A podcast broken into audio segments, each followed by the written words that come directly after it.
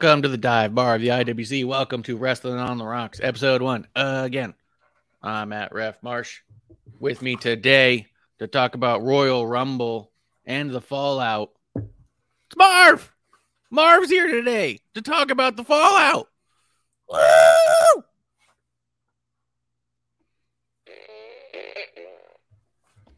I guess also we have Bishop. Bishop, what's going on, man? What's up, dude? I'm sorry to disappoint the audience who thought that Marv was finally going to get a seat. Yeah, they.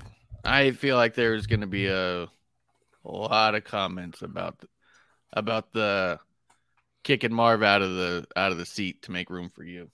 Yeah, I mean, the only thing is, is I don't want to take Marv's seat because he sits on your hand, and I'm not looking forward to that instance. I'm getting really good at the the finesse of that situation. You won't be uncomfortable. Well, look, if it does happen, um, you know, just buy me dinner first. Yeah, get a drink. Get a drink in Yeah. you. Yeah. What's in your Yeah. glass? What are you drinking? What can I get you next Um, round? of? it's it's not about what you're drinking; it's about whose hands going in your ass. yeah, Yeah, Oh, absolutely. um, a little uh, coffee and tequila. Um, Yeah. And then I have some water to calm it down, and then just in case the coffee gets kicked out, a little uh, little Zoe on the side. I uh I was gonna do coffee tequila, realized I'm out of tequila. So I have coffee here I've been drinking. Is coffee vodka very good? It's probably got can't be bad. Um, you're the alcohol expert. Yeah. It's just not as the thing is is once you've had like coffee with Teremana in it and it's such a heightened experience of coffee, it's got to add that little spice to it, then like just Yeah. throwing in some some flat vodka is like mm, it's fine. Uh, but so what I did do is I also made for sake of the of the day my 2019 Royal Rumble Cup. I made myself a little Moscow Mule. Got some vodka in there. We found some. uh Producer lady found some uh, um, keto friendly ginger beer, which is really cool because the ginger beers are a little thicker, a little more gingery than just a ginger soda or a ginger Right. ale. Um, so I'm excited to try it. ginger pop. Good ginger Yeah. pop. Yeah. Yeah, it's a little heavier that way, so I'm excited about it. Have a zero carb, zero sugar one. Nice. I'm gonna have some of that too. I'm gonna have some of that. Nice. For the sake of saying it out loud, I've been meaning to ask you off air about your whole uh, keto ness because your boy needs some help on some ketoing. But you know, Yeah, we can day. do it, man. Um, it's pretty. It's pretty good. It's pretty easy. Uh, the other thing, I mean, especially nowadays, there's so much keto stuff. To be honest, so I, Yeah. I was doing fat December. I put on well over 10 pounds in December. I was weighing myself before and after for the fun of it. Um, and I was I was around 192 or so when I started December. By the time I didn't even weigh myself the last week of Dec- December or the first the first few days of January, so I could have easily been going up a little bit, but I was like 206. So I'd put on like good 14 pounds. Um, within the first two weeks on January, I was back down to 193. So, um, it's once your body's kind of into it, it's into it. Producer lady's been doing it for the whole month so far. I think it's been uh, it's been nice. She thought she never could because she's so obsessed with carbs and potatoes and stuff like that. But there's so many variations we have of so many other things that there is no potato substitute. I'll say that right now. yeah. But Yeah. No, I like I lack willpower and discipline. I'm great with uh fasting. I can go all day until like three o'clock without eating, have my first meal be like all meat and everything. There's just an issue where I don't necessarily and I don't do carb drinks. If I have um like I get the sugar free energy drink, I get I don't even drink soda like that. And if I do, it's Sprite Zero because Sprite Zero is amazing. Mhm. Um, but other than that, like I get tripped up on alcohol and I might get lost in the moment and just say fuck it and get five guys. But um I know keto has more to do with a balance of your intakes as opposed to just being completely carb restrictive. So but we can talk later about that. There's been so much wrestling. Um people don't want to hear two fat guys talk about the inability to lose weight. That's a good point. It's a good point. But uh, I will say that with most things in life, it's all about uh, uh, figuring out your balance. And with me, a 90 10 lifestyle in, in something like keto is good. If 90% of the time you're doing it right, then the other 10% of the time, it doesn't matter what you're doing at all. Um, so if, if if it comes down to once a month, you go, fuck it, I'm going five guys, fucking whatever, go to five guys, man. Uh, just make sure that the rest of the week you're not, you know? Yeah. Um, For sure. Royal Rumble happened this past weekend, which was relatively exciting. We went Oh and yeah. it over with Gabe, alumni from the show back when we were an in studio show, which was kind of funny. He messaged me shortly before that too. That's kind of how we got in the conversation that led us over there. Was uh, he was just looking at old clips from the show. I don't know why or when or what had happened, but he was looking at old clips and laughing. And he's like, "Man, that set was something special." And I was like, "It really was." I think that so much about what made us in the beginning we had pretty high numbers in the beginning. The, when our first watch along had over a thousand viewers. It was insane. Oh, that's awesome. It was insane. But I think that a lot of it had to do was we looked so different than everything else that was out out there, and the chemistry was live and in in in the moment. And I think that there was a there was a, a magic to there that's a little lost in the in the post pandemic era of everyone's kind of doing these screens like this. This is great and this is awesome and this is easy. And you're in you're in Delaware. Ugh. I'm in Arizona. Like we're able to do this and have this conversation every week, and that's great. Yeah. There is something that was a little special about that. So we want to kind of like relive the magic a little bit. So we went over to his house, watched it on his big screen, and dude, we got lost in it. Were you lost in the show? Um, well, number one, I saw the video of you guys watching the end of Royal Rumble, and I was to myself calling you guys all kinds of slanderous names, and then I, I, to your point, I remembered how how much my son was into the Royal Rumble because we watched it as a as a family, and the the the first the met the way the show started the first 30 man Royal Rumble, like the the way of getting lost into this pay per view. I said it for the whole week. I was like, you know what? If he's gonna stay up to watch any pay per view, and he went to limit or um to uh Extreme Rules, so he's been up that late before. So, but any pay per view, this is the one everyone says it's always the one to watch, and And I was like, you know, of the 30 people that come out, he's gonna know like 25 of them easily. Yeah. Every single time. And because it was the long ramp, he's so amped up before they get in the ring. And then all of a sudden, 10, 9, 8, and then the next one comes out. And so, yeah, just getting lost in the pay per view is such a great feeling. Such It a is. great feeling. So I got lost in it too by watching him, and then some cool shit was happening, and then I was like, I was back to being just a fan again. So much fun. Yeah, it was hard to critique some of it just because I was so lost in it. I remember Yes, yes, I I- yes, and I mm. just I want to cut in real quick. Mm. Correct, because I even watched it back again, and my critiques went away. So mm-hmm. it was by far uh, not a perfect pay per view, but when when I was on such a high to the lows that did come around during that high, I went back and watched, and I go, oh, that wasn't that bad. So it turned out to be more like a B plus to me than it was like you know maybe like a B minus. It might even been an A minus pay per view to be honest, but like, um, it, it just it ranked higher on second watch than it even did on the first, and I got lost in it on the first one. Yeah. Yeah, I mean, because even when I was watching it, Kev was sending me critiques, and we were basically Who? only ship Kev Kevlar Who's that guy? alum alumni.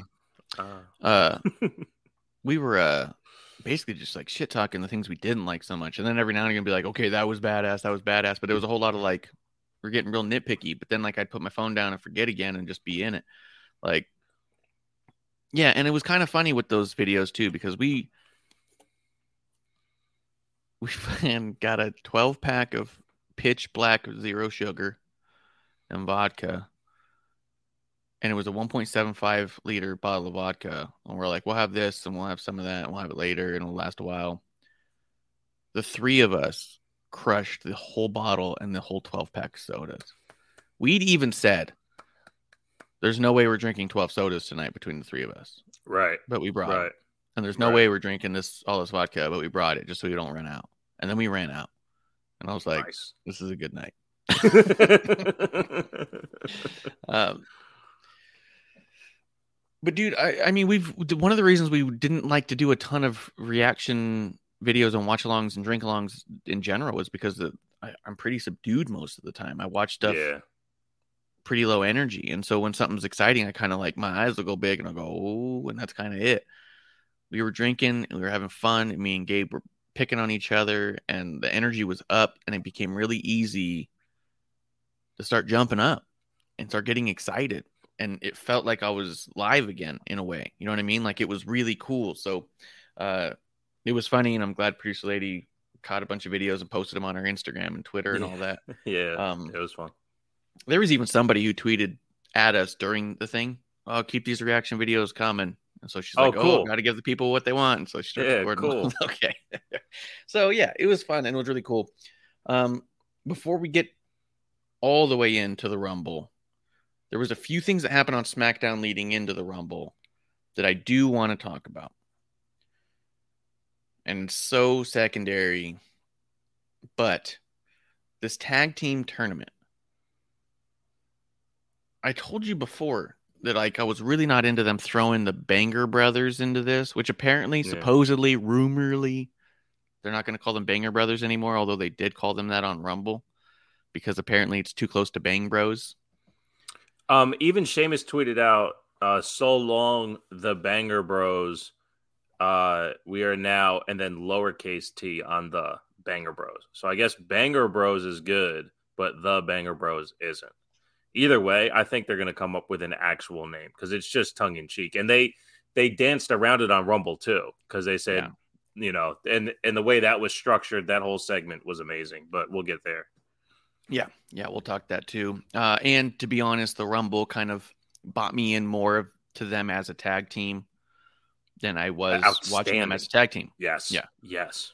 Watching them as a tag team did not feel as good about them being partnered up as watching them as solo guys in the Rumble helping each other out. Yes, and that felt more realistic.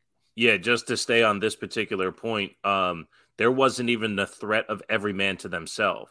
They wanted to work together in the Rumble. Yes. Yeah. Which is also awesome because Yes. so many times.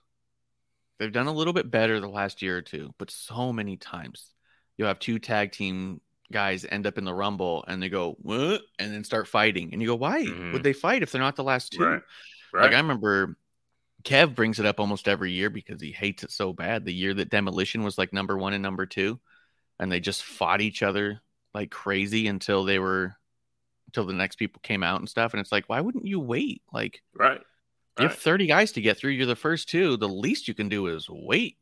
Like, Right. do best even the year. Even the year Brock Lesnar did it and he was throwing everyone out. Shelton Benjamin came out and he turned on him so quick. It's like you have an ally to help you to get into like till 25 comes out. You know, Yeah. like you can you can take this two man as far as you want. Yeah, it's definitely they got to they got rid of a couple tropes this year and even um uh Corey Graves calling it out about uh why is it when somebody's getting pushed over the top rope you wouldn't help the person you don't like to get them out you know the enemy of my enemy is my friend you know it's like um i, I enjoyed a lot of that Yeah, Absolutely. Uh, but that's now be- yes, that was Rumble, and we're almost there. Uh, the so so Drew and and Sheamus on SmackDown get jumped by the Viking Raiders, and then they decide that they don't want to fight for the tag titles anymore, and they're just going to leave the tournament altogether. And so Braun and Ricochet take their place, and now they're in the finals against Imperium. I don't hate Braun and Ricochet as a tag team. I really don't. But this is a weird way of- to go about this, and I don't know if I love the idea of. I mean, who would you put the tag titles on? If not, I mean, I don't know. I don't know. But we have Braun and Ricochet as an official tag team now, and they're doing their thing, and I, I think that that's generally pretty cool. Uh, and we'll see how that one kind of turns out because you know it kind of was what it was. A lot of all the matches on SmackDown were really good. Uh, the other thing that happened on there, which was on, there was two things that happened on there. One, LA Knight coming out with the Bray music, the little tiny stupid little lantern. It- it- the back and forth with LA Knight and Bray, I really liked on that one. I really liked it. yeah yeah and we we we talked to this from the beginning and and it'll it'll culminate when we talk about the match on Royal Rumble the their ability to get us there we knew was going to happen. It started off rocky, and we we said it back on episode one. Not sure where this is going, but if any two guys can get us there, it's these two, and that's that's all I saw. And you know, the commentary did a great job like, trying to explain how stupid LA Knight is for doing this. Um, even on uh, on Rumble, they gave him credit for being able to be such a fantastic talker. How can he ever be in position to to lose? You know, so if anyone gets it on how to get us there, it is LA Knight. And I thought the the Bray imitation has been spot on from the beginning. You know, calling out the clunkiness of Bray's promos, the uh the um inconsistency in his character work. He you know, he pokes those holes in the short story of the long story that Bray tells. It's phenomenal. It is, and it's awesome because it also grounds the Wyatt character, which is so Yes, supernatural. Humanizes. Yeah. Yeah. Yeah. And there's so much about it that you just kind of go, well, it's just Bray and he's kind of spooky and eerie and supernatural. So sometimes I guess it just, and people have even, I forget what it was. There was a special that was about, I think it was the NXT uh, combine thing. And it showed a bunch of interviews of people talking about Bray, people talking about how cool his promos were. And a lot of them were just like, I mean, it showed a bunch of like, you know, Bayley and Charlotte. And it was like, we never knew what he was saying, but we were captivated by everything he was saying because he always talks in these weird kind of riddles and things which i think also lends to that whole supernatural concept of like we're very forgiving of the bray character if you're into him because we allow the supernatural to fill in the blanks right. la knight poking holes in a lot of that being like you're full of shit dude you're saying this you're saying that you're doing this you're back and forth brings the reality to wyatt that you can kind of go like yeah i guess an la knight would see right through him and not be afraid of him but that doesn't mean that Bray doesn't have more to, to, to pull out of his sleeve, you know. Um, oh, and then this is where Sammy shows up. Jay tells him he better get out of here. Jay ends up calling Sammy, saying, "Hey, we got kicked out. You need to come back because that comes back later, obviously." Uh, and then the only other thing, and we'll get into the Rumble, was Lacey Evans finally um, having a match. She had a match with Jasmine Allure from the indie scene, who I think is uh, very good. Uh, Mission Pro Wrestling, I believe she was a champ there. Um, Yeah, yeah, she's outstanding. yeah, she's really good. Uh, and even in this match, she was doing really well. Like her Yeah. bumps were great. Oh yeah, yeah. Incredibly athletic and, and really young too. So Mhm, exactly. they Uh, picked a good one. was this match fell short? I thought Lacey was not as impressive as I thought. She was doing better before. You know what I mean? Like there was a while where she was like doing really well in ring, and the character wasn't coming together. This is where the character seems to be a lot more suited to her, and the in ring's completely fallen off. Yeah, I think I I'm going to reserve judgment, but I'll give you my take because that's what we're here for. I think we both I think everybody wants the same thing for Lacey, right? We want the mm-hmm. actual we want her to actualize her potential as uh, a pro wrestler. And now that she has the character which it she hasn't quite had since the original Sassy Southern Belle. Mhm. Um, that I can wait three, four weeks to see if she gets the ring rust off of her and become as good as she is. But if this character pulls her away from being able to wrestle, then that's that's a dichotomy I don't think we can ever fix with her. That she can only focus on one. That's a Lacey problem. Um, so I hear you though, because she definitely seemed to lose something. And I don't know what that is yet. But if we if we're if we're having the same conversation in a couple weeks from now, um, maybe on episode one, we'll see where we're at by then. You know, there's a chance that she just may never have it. Hmm. She has Yeah. the look, she has the athleticism, she has the ability to speak. She's one of the few women who are very direct when they talk. You know, she doesn't necessarily like you um like her her pitch is is high is deeper so you can you can hear everything she's saying without getting kind of lost in the words Mhm. but she never nails the character Yeah. and if if she just if if it doesn't all come together then she just might not have it Yeah. And we were watching this one too because we were really excited about all the stuff leading up to this. And it's like you said, if it could be a Lacey problem if she's focusing too much on one, not the other. And I get the ideas like, hey, are we getting ring rust off? But I also think that if you're, I mean, I would think if you know you're coming back and you know that you're not injured and you know you're working on character, that you would be having a bunch of matches off TV in a warehouse somewhere just to make sure you don't go out there and look like it's their first match that you've had in eight months.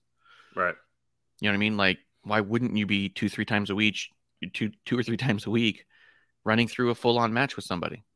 Let's just go to the fucking performance center. Let's go to fucking Natty's house. Let's go anywhere Yeah. that has a ring and just do a full on match as though we're on TV. You know, like yeah not just run drills. Like it's, but like you said, I hope that I hope that last scene clicks. I even really like her voice, just the sound of her voice, that slight raspiness. I think is a really Yeah. unique sound that, to me, I'm all like, yeah, keep talking. Like, Yeah, yeah. And instead you can get you can get lost in the story she's telling, even though she doesn't necessarily have a run, where there's a, a lot of women who promo that you get lost in the sound of their voice that you don't quite get what they're they're bringing out. Like Dana Brooks, one of those, where you know, and no offense, I, I I enjoy her as a performer, but when she's on her promos, you're like, what are you even talking about? yeah, you know and and and i think uh, i think lacey can come off a lot just a lot stronger she did great honestly she was at her best promo wise when she was with baron corbin when they did that Yeah. whole thing leading to seth and becky but Yeah, and her in ring was there too but she had no character there was no depth behind her so the Mhm. how she's going to mix those three i mean again I, I i think everyone realizes what she can be um we just got to see it yeah. Um, she also did something that came up later on on Raw too. The the idea of having multiple finishers to close out somebody, like she did the women's right and then the Cobra Clutch. It kind of weakens them both to me. To to have your finish go lead into another finish. At some point, it's all like, are you really nailing it down? Or are you just unsure that any single one can do it? Uh, like Cody finishing off the match on Raw, and we'll jump around a little bit. He hit Finn with three Three. crossroads. Yeah. We have have we seen a single match of Cody's where he's won by one crossroads? Well, he's only had four matches, so He had a couple in between, because but how many how many did we even finish? Did he finish his match with KO, the one that he had? Did he finish? Some of these were getting interrupted, you know, like. yeah. But every match with Seth, it was multiple crossroads. We haven't really established that it's a very strong finish, and I feel like that when you see it, you go, "Oh, he hit it once. That's probably not enough. He usually needs to hit it three times." That was one of the problems I had with with Adam Cole for a long time. He never finished on one. Yeah. Well, like take the rock for instance, right? It's rock bottom or spine buster into people's elbow.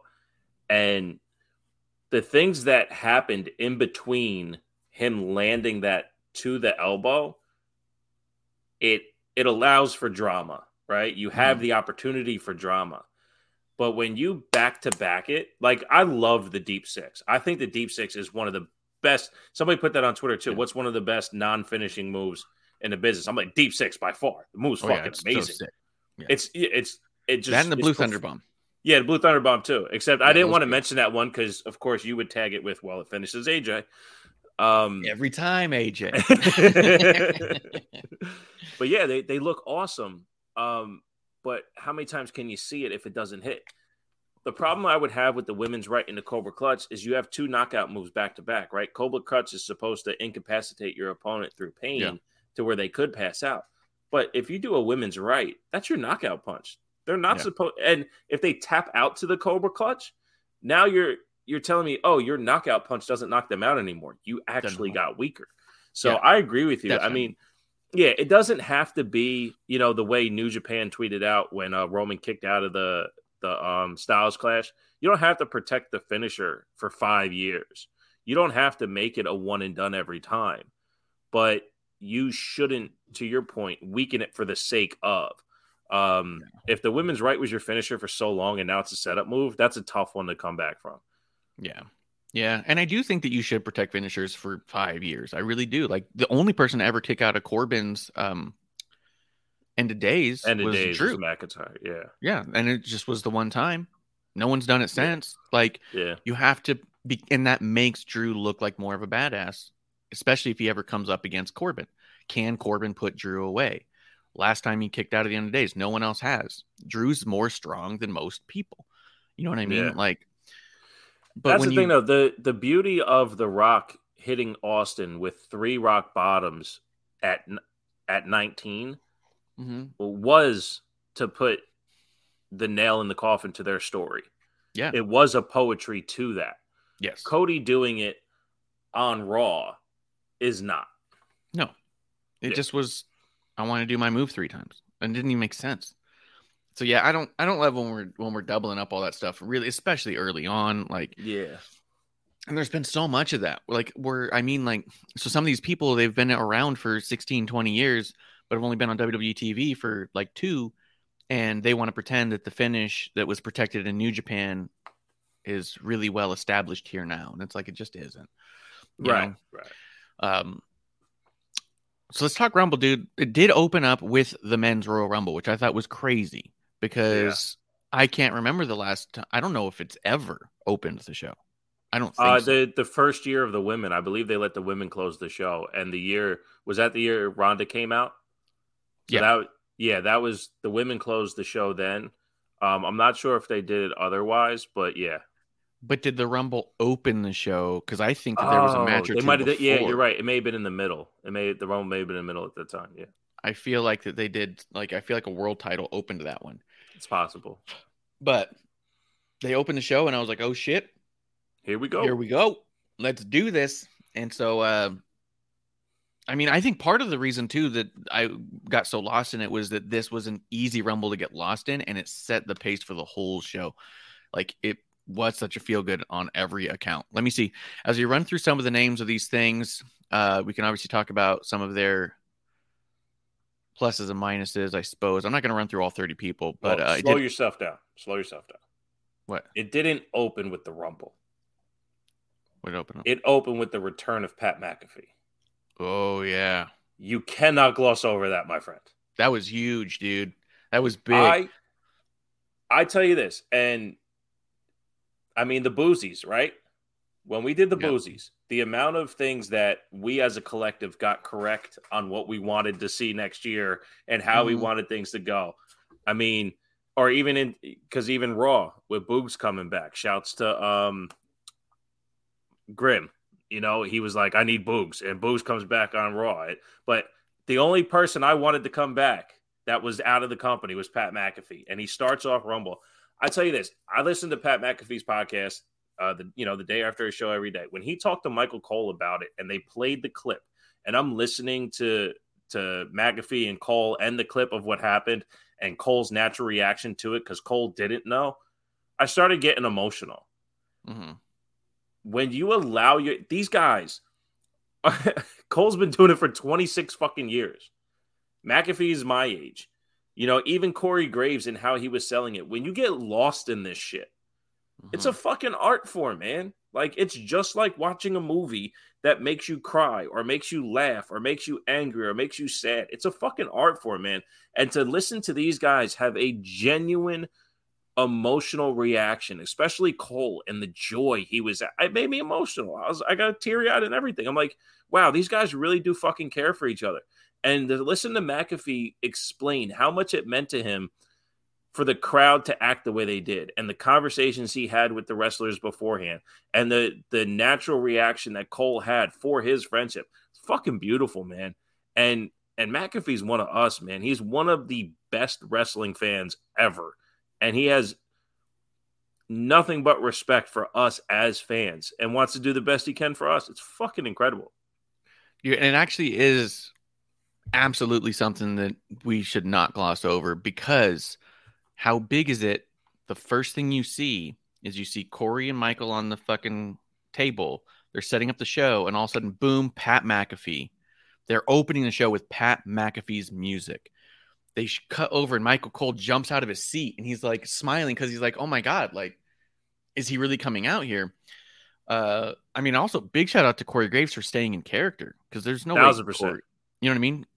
Because Corey had to had no idea and had to act pissed. How would Right. Corey Graves, the character, respond to McAfee coming over to take his shine? Not how does Matt feel about Right. Pat McAfee coming out and being able to sit next to him on commentary? You know Right. what I mean? Like he had to sit in that and that and right away, like, oh my god, I was so impressed by Corey because the camera kept cutting to him and he was just more and more mad. This is bullshit. You must have known about this. Yeah. Fuck both of you guys. Don't come Yeah. over here. I love that McAfee even goes over to shake his hand and then he's like, like can't do it. Can't do it. Walks the other And, way. and even Corey, Corey's like, I'm begrudgingly going to. I, I really don't want to. And then he he does, and they go to do the gentleman's handshake in wrestling, right? The one we hear Yeah. about, where you do the the low soft touch, and you can see them both kind of set them up for it. And then right as right as Corey submits, Pat pulls away. It was fucking Yeah. amazing. Oof. And they that's all ad lib. They knew nothing about it. I mean, Pat said Yeah. that he landed 28 minutes before you saw him on TV. Uh, Michael Cole said, I introduced the Rumble, and when I heard your music, I didn't know if you were entrant one or a Mm. commentator until I saw your blazer. When I saw the jacket, I go, Oh my God, he's coming to the desk. Michael Cole knew literally 45 seconds before Pat sat down that he was doing commentary with Pat all night. Isn't that fucking Yeah. crazy? It's insane. Uh, Sam Roberts was talking about it. He was there. Um, uh, he talked about it on his podcast about how he was backstage the whole time, never saw or heard from from Pat, didn't know, had no idea either. And he's like, and he was all around down backstage. Um, so yeah, that was a really well kept secret, and it's really that big and powerful because we've talked about it being live at like a SmackDown. McAfee comes out before the show, and there's an energy in the room that shows when he comes through that he brings who what commentator gets a literal entrance for the live event for the premium Yeah. live event Yeah. like that's how we're gonna open it pat mcafee's here on commentary hey hey 50000 people in the audience this guy's gonna be sitting at that desk and you won't hear him all night and they go Yeah. lose their shit oh my god he's gonna be down there talking the whole night we won't hear a word of it woo like you know what i mean Like, Yeah, that's, a how much point. energy he brings. That the idea that he's going to be voiceless to the crowd Yeah, and they're still psyched for everyone at home. You guys are Eh. so fucking lucky you get to hear him all night, you know? yeah. Anyone, anyone listening, Marsh, even yourself, go to McAfee's show on Monday. He explains the whole thing. How he was like, you guys don't, because he he's really close with Nick Khan. Uh, they were at CAA at the same time. He explains everything. Um, he's uh, kind of close. They were in passing, but he is a direct contact. And Nick Khan is telling him, like, dude, we're going to introduce you. He's like, I'm a commentator. You don't introduce Yeah. a commentator. And Michael Cole's like, you're a megastar. You know, like, Yeah. and you know, and McAfee's like, you know, I don't want to go in the rumble because then I take shine from someone else. And he's, you know, do you really want to introduce a commentator? And Nick Khan's like, try. Nick Khan had to convince him that it was going to work. And he's like, wait a second, you're going to introduce me before anything else when the show starts? Like, I get it before the show starts, we get our entrances, blah, blah, blah. But you're going to kick off the show with me? Are you kidding me? Why would you do that? And then, as you see, um, and he even said it, there is there is a difference from when they are being introduced before the show to when the show actually starts. And he said that energy was crazy. But yeah, go back and listen to it. He he explains the story top to bottom. Uh, they had a plane delay and all that shit. So um, yeah, it was it's it's amazing, and I'm glad he's back. Um, they both my just to to throw it out there, uh, Michael Cole and Pat McAfee both said they don't know what's going on uh, as far as what's next for Pat McAfee. The only thing that they talked about in WWE was that uh was the Rumble thing. So, um, but he's a natural man, and and to see him back at Rumble, I'm so fucking glad.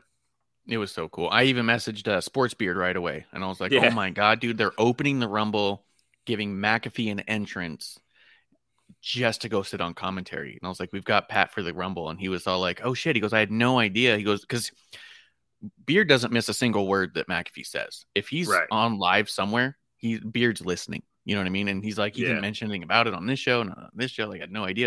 And I was like, dude, I don't think anybody knew. Uh, but so it ended up Sports Beard watched some of the show because of that, you know. Uh, but really cool, man. Really cool. Uh, like you said, megastar.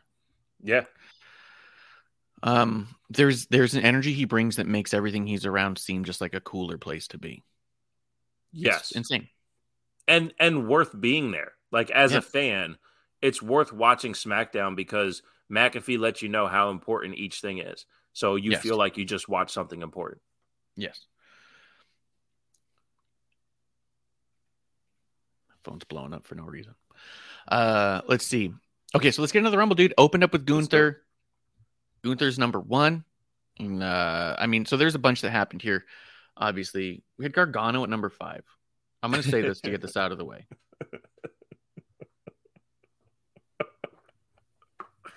Remember, this isn't going to be the compliment it sounds like at first. Okay. He reminded me of how DX referred to Owen Hart. That he was just that little piece of shit, that little nugget of turd that every time you flush floats back up. Yep. And you're just trying to flush it. Owen did amazing stuff with that. I am not a nugget. Also Johnny- proved himself to be a nugget while telling himself he's not a nugget. yes. Yeah. But that was also the artistry of Owen. Thousand percent. Gargano is just the nugget. no googly eyes, nothing. Just a nugget. Dude, watching him in there fighting off Bobby Lashley. Yeah. Like Bobby Lashley could not overpower Gargano and get him over the top. And it wasn't like it wasn't like he was being wily. He was literally just standing there and like punching down and just holding onto the rope and overpowering Bobby Lashley's attempts to throw him over. Every time I looked over and saw him, I was getting more and more mad. Like, what the fuck are you Yeah. doing? He also got like Yeah. no response from the crowd, except when he did some flashy moves, and none of his moves made any sense because he'd go over the top rope to do them. Yeah. So he was like being really sloppy as far as like a kayfabe sense of the rumble. I honestly didn't get like a good breath until he was out because I was like, oh my God, dude. Like every time I looked over there in the corner, there was a time when it was like Bobby and who else was in there with him? Was it Bobby and Priest or someone? There was like two dudes trying to push Gargano over and they couldn't get him over. And I was getting so fucking mad. And I was like, what are you doing? Like, and there was a time where in the ring, just like looking at the ring, there wasn't a ton of people, but Corbin was on his way out. You had Bobby Lashley, Brock Lesnar, Drew McIntyre, Karrion Kross, Right. Gunther, and Sheamus, and then Right. Gargano. And I'm all like, one of these things is not like the other. Like, What are we doing? So I'm just saying that to get that out of the way because that was really my only issue with that Rumble is that not only was he in there so long, but he was in there in a non-believable place for so long. He wasn't even well, that's like the thing. around. I wrote it hiding. down. I wrote Go it ahead. down. Uh, Johnny had 30 minutes with no eliminations. You know, Mm-hmm. like what they did with the Miz at four or three, because Miz, I think Miz was three. They Yeah. did a fantastic job beating him up. And shouts to the Miz. I mean, he did an incredible job being there for Sheamus and Gunther and and allowing them to look like they're gonna dominate the rest of the way. Yeah. Um I, I thought Miz played his part perfectly. He was in there for what? I don't even think he was there until the next guy came out. Uh, and if Yeah. he did, he was he was gone quick. But he did his job at selling and and looking like he should. Um, but yeah, Johnny in for thirty minutes and no eliminations. Um, it, it you're right. He he wasn't even connective tissue. You know, if you're there for 30 minutes, you got to be connective tissue.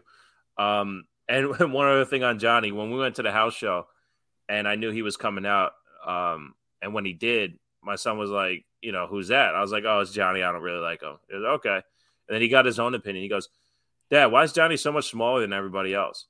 I said he just is, and people like him. And then he started singing Johnny's song like as we were walking out. It was the first time he ever heard it. Yeah. So Johnny comes out at the Rumble, and he starts singing a song. He's like, "Dad, I don't like Johnny as a wrestler, man. But his song is awesome." I was like, It was a "Well.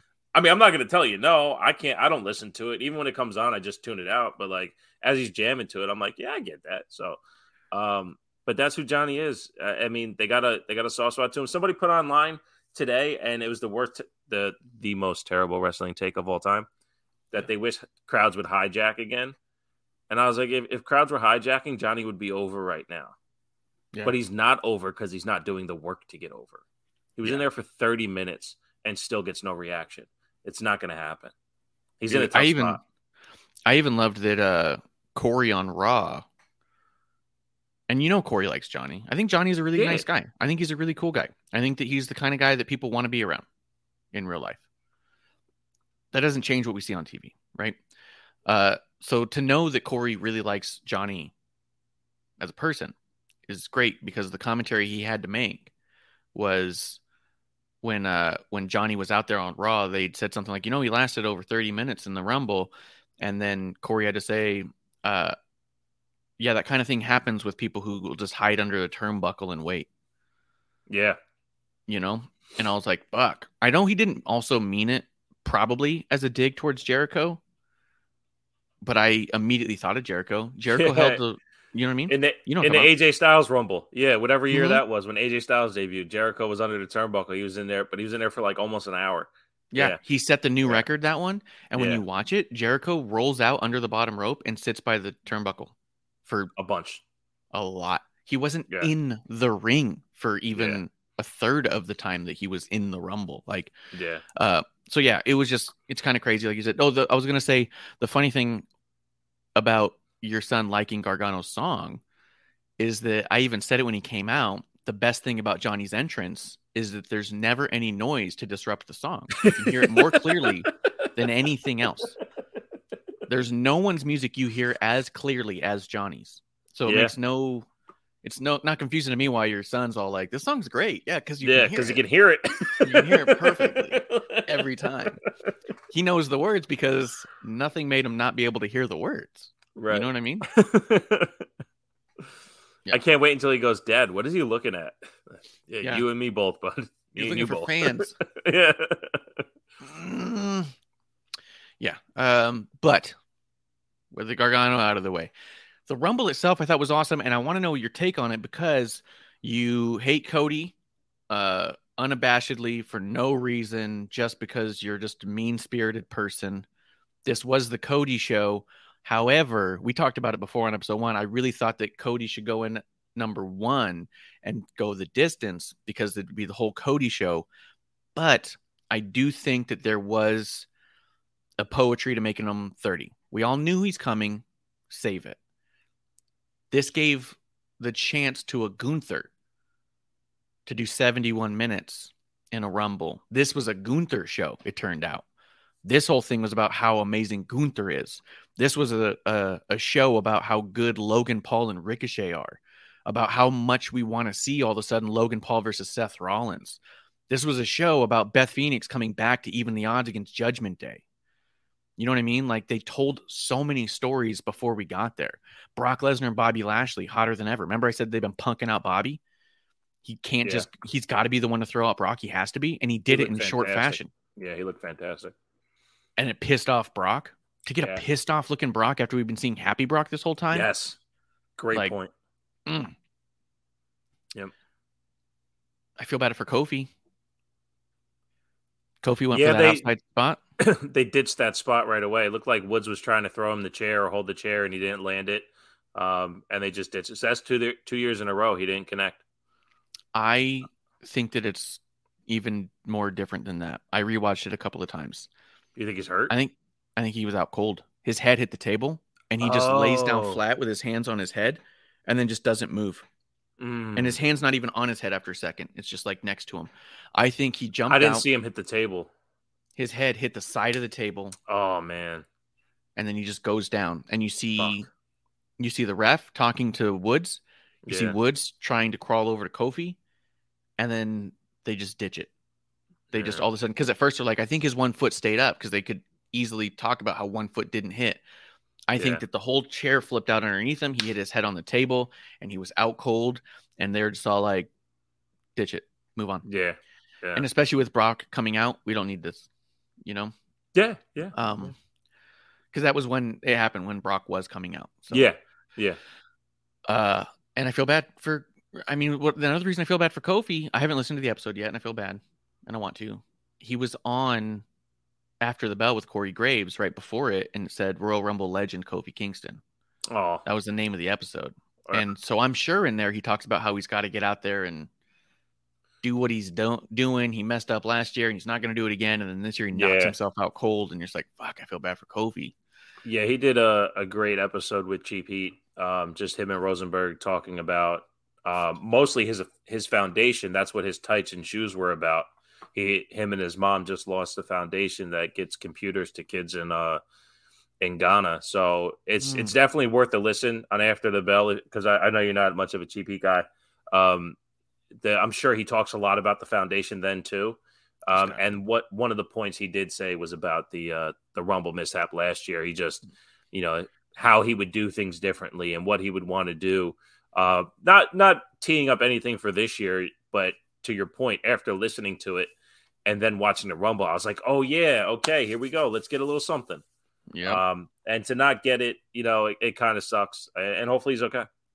yeah, Yeah, I hope so too because I haven't seen anybody tweet about him. Yeah. you know. But then again, I've not been on Twitter much, so could just be me not being aware of it. That's every bit possibility. Um, Rey Mysterio never came out at all. I believe the report is that he was injured, so they wrote him out by having Dominic do the thing. Although I kept feeling like when, Dominic, so Rey music hit and nothing happens. I turned to Gabe and I said, I want Dominic to come out wearing Rey Mysterio's mask. And I want Rey to come out in between two people a little bit later with like a towel over his head, go up to the front because there was like three kids right there with masks, and take one of their masks and put it on, and then get in the ring and beat the shit out of Dom. But he never came out at all, you know. And so I do think they pushed that story a little bit. I thought I really liked. I thought Theory did a really good job when he's coming out and Judgment Day is fighting down the ramp. He looks at them and goes, because Edge looks at him and he goes, well, "Do your thing, man," and walks to the side. You can see him try to walk around again, and they're fighting, so he goes off to the side again. Like he did a really good job of like, "Hey, ain't my fight, ain't my problem. right. You guys figure it out." You know what I mean? And Right. waiting and doing the timing of it all. Like I was, I thought he, I mean, he looked so believable. And so many times we see those kinds of spots that just look phony and weird, like he knew it was coming, and I guess I'll just stand here. He looked like he was trying to get around and couldn't, but he Well, also was like, I have time to kill. I think with Finn falling down, uh, may have helped with Austin Theory's natural reaction because Edge made it to him face to face without Finn being in the way. Yeah. Um, so I, I think that may have happened. Um, Yeah. But yeah, I tell you, look for it. Uh, just to circle back to the beginning, starting out with Gunther and uh, and Sheamus, I thought was a fantastic idea. They were able to tell the story about match of the year and why these two competitors were outstanding. Um, I look, I again back to the boozies. Asked what I wanted to see next year. I said Gunther versus everybody, and that's exactly what we got at Rumble was Gunther versus everybody. Uh, Dude, him Gunther with Brock, Brock stare down. fucking amazing. Stare down. And the And only thing, at him. Come on. the only place they fucked up is right after he chops Brock. They go to the entrance ramp for the next person. I go fuck. For Bobby. Yep. I, I know, but I wanted. I you, you had to give it to us. We we had to see that because that wasn't even a tease because we saw Brock with the no sell. What happens next? And because you knew there's something happening, and, and that's what I needed. Um, and I, and I'll say this too. I just want to get this out the way. Yeah. For all the good about Gunther, he had a really hard time maneuvering around the ring. You saw him like you know calling spots. You can see him. Oh well, let me crawl over here, or um, I I got to drop back down to a knee. He, I mean, he had a lot going on, so you know, good for him. And it's his first big spot in WWE, but he had a hard time placing himself around everyone. But I tell you what, this time next year, it, it's without question because the guy doesn't make the same mistake twice. He's No. fucking incredible. So um, I just want to get that part out the way. But yeah, uh, Gunther And- versus everybody, I thought was a, a phenomenal way to go. Dude. And also, I mean, Gunther's in there for 71 man- minutes, Yeah. like against 30 people. That he's never been in that position before. Literally, no one else has Yeah, either. Yeah, yeah. You know what I mean? Like that's a tough spot to be in and figure it out while you're going. But yeah, yeah. So I, I agree. And dude, I loved it when he looks at Brock. They stand next to each other. Brock's smiling at him, and Gunther looks at him. He's like, "Come on, like fucking bring it to me." Like I'm not afraid of Brock Lesnar. He's not afraid of anyone, man. Fuck. Like, and he's so good. to not be afraid of Brock Lesnar, who just from a Gunther standpoint, who thinks the ring is sacred and wants to bring back prestige to the ring and is all about actually working the body parts and the technical wrestling style. Brock Lesnar's out of WWE stuff is so traditional that it's kind of like if anyone should give him pause to be like, this guy could maybe give me a run for my money. And for him to be like, no, I'll give you a run for yours. I'm like, fuck. Well, not only that, Gunther throws the first punch. Yeah. You know, that's that's the other thing that that may get lost in all the appearances. Gunther don't give a fuck. He is Mm-mm. he is there to supplant himself as the ring Mhm. general, as the guy who who holds the ring sacred. I think it's fucking Yeah. amazing. Um Yeah. so Um, Logan Paul and Seth worked amazing together. Ricochet and Logan Paul were awesome. God, I want to see Ricochet and Logan Paul do stuff. Cheers, Justin, in the chat. I got the uh Oh, in time background going on. Cheers, brother. Oh, yeah, there goes. Cheers, fellas, to to the old just in time.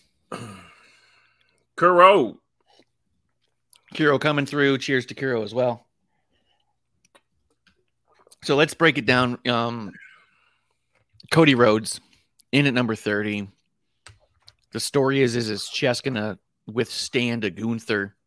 Love slapped the shit out of his chest, sold the shit out of his chest. There was moments too where I was kind of like, is that safe? Like, can you do that? Like, and I'm sure that Cody's going to his doctors being like, guys, when I go back, it's not like we're protecting the chest. right, right, right. Like, I can't go back too soon because it will not be protected. Right. Um, and because of the Hell in a Cell match, as we're seeing handprints welt up on his chest, there's moments where I was all like, did it tear? Is that bruising? Nice. Like, nice. It was insane. It was insane.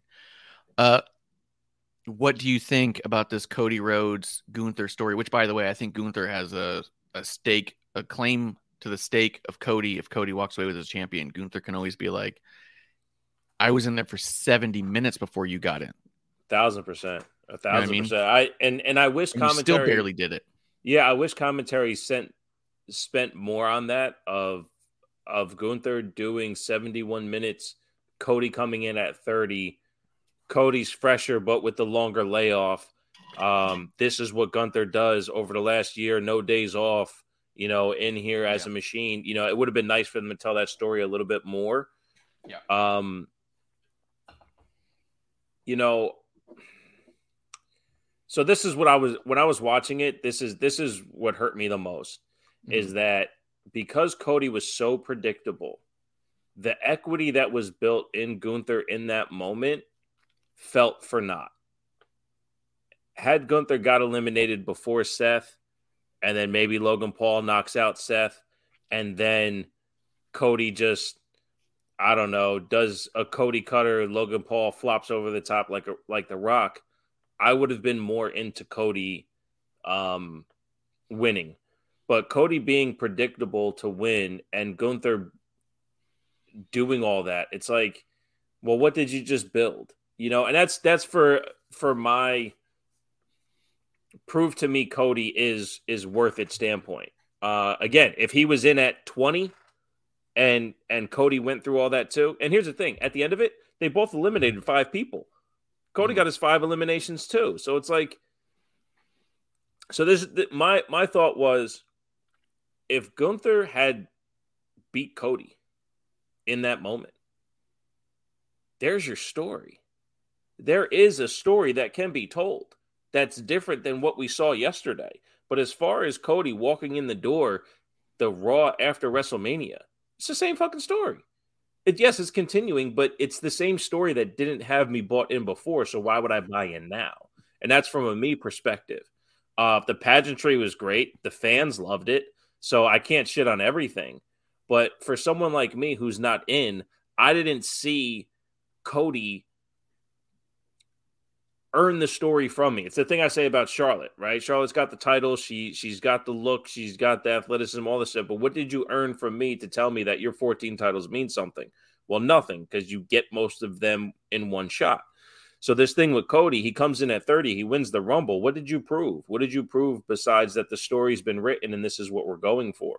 So I it's I'm not bought in on on how Cody earned it. But it's Uh, not like he came in at 30 and it was the final three and then he just chucked him over. He was in there for a while. Yeah, yeah, I think it was like 17 minutes, and he's got Yeah. he like I said, he's got five eliminations, so he did he did go through and and earn his his way to the end. To your point, you know, he wasn't in there with just you know three people left. It it just it felt so predetermined that it, it was tough. It was tough. So I felt like they'd built so much equity in Gunther that it actually created a doubt where it's like, well, we've just established that Gunther's a fucking beast who's not afraid of Brock Lesnar. He's not going to be afraid of Roman. So I felt like there were moments where you thought they could, so they could put Gunther over. I think that the idea was they probably won't, but there was that tinge of there is a world where it could happen, you know? That's the thing that didn't even creep in my mind. As good as he did, it's like okay, but this is predetermined. Cody Gunther wins, not just me, but even even those with the the creep in, in the head go, oh my god, Gunther just fucking won. That that type of shock value plus what's happening on SmackDown with the tag titles, Imperium's right there. This this chance for the Imperium to to push towards the bloodline as it's disintegrating, that that rise, that story is so much bigger, heavier, thicker than Cody chasing this dream, this isolated instance. He he's and to his promo on Raw that tried to get you to buy into the lyrics of his theme song that nobody in WWE knows. So as it as the beat drops and he's going like this, so the people can say the point in his song that they used to in AEW that nobody does in WWE, just to get that out of there. Um, this is this is a this is a Cody a Cody told story. This isn't a WWE storyline. Cody's the one telling the story, and it's it's him isolated in himself, his own dream to chase. He's overcoming his own dreams. He's not pushing through competitors. So which is also I the don't know. story they told with Judgment Day. That's the story they're telling with Judgment Day, which I also think that the, by putting him in the story with Judgment Day, yes, it buys him time to try and rebuild some equity here, but it also does make it feel less than, especially when you think about where we're at with Roman. Like this promo he cut on Raw was nice and it was cool and eloquent and he had it all together.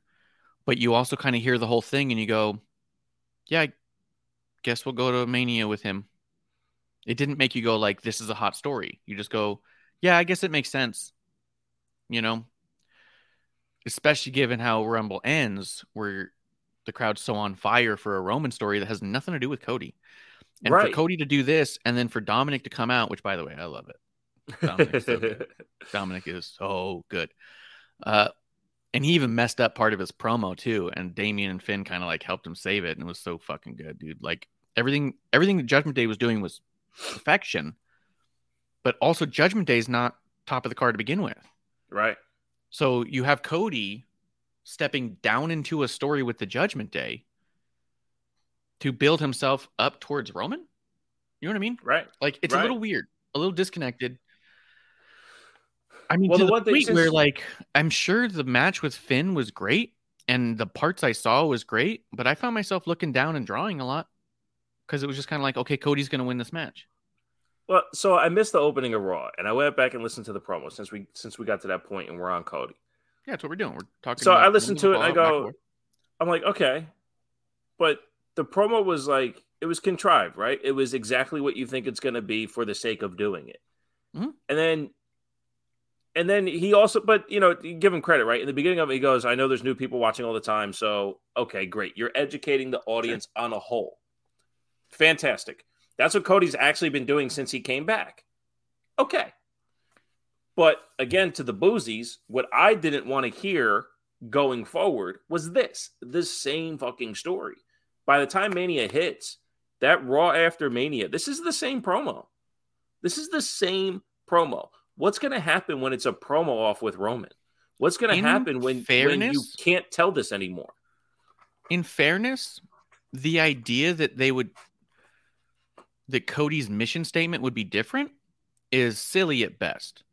To be like, hey, I want Cody to come back and I don't want him to have dreams of becoming a champion all of a sudden. I don't want his father to be his father anymore. I don't want his father to have been screwed anymore. Like the history of Cody is why he's in this position. The goals of Cody is why he's even here. So it is kind of ridiculous to think, I hope we get a different Cody with a different mission statement and a different family history. You know what I mean? Like Don't it has that. to be the same story. it just has to be a different promo. You can he can even I, I say the same thing about um you know anyone with redundant promos. You can say this the the way we talked about Banks Monet last time.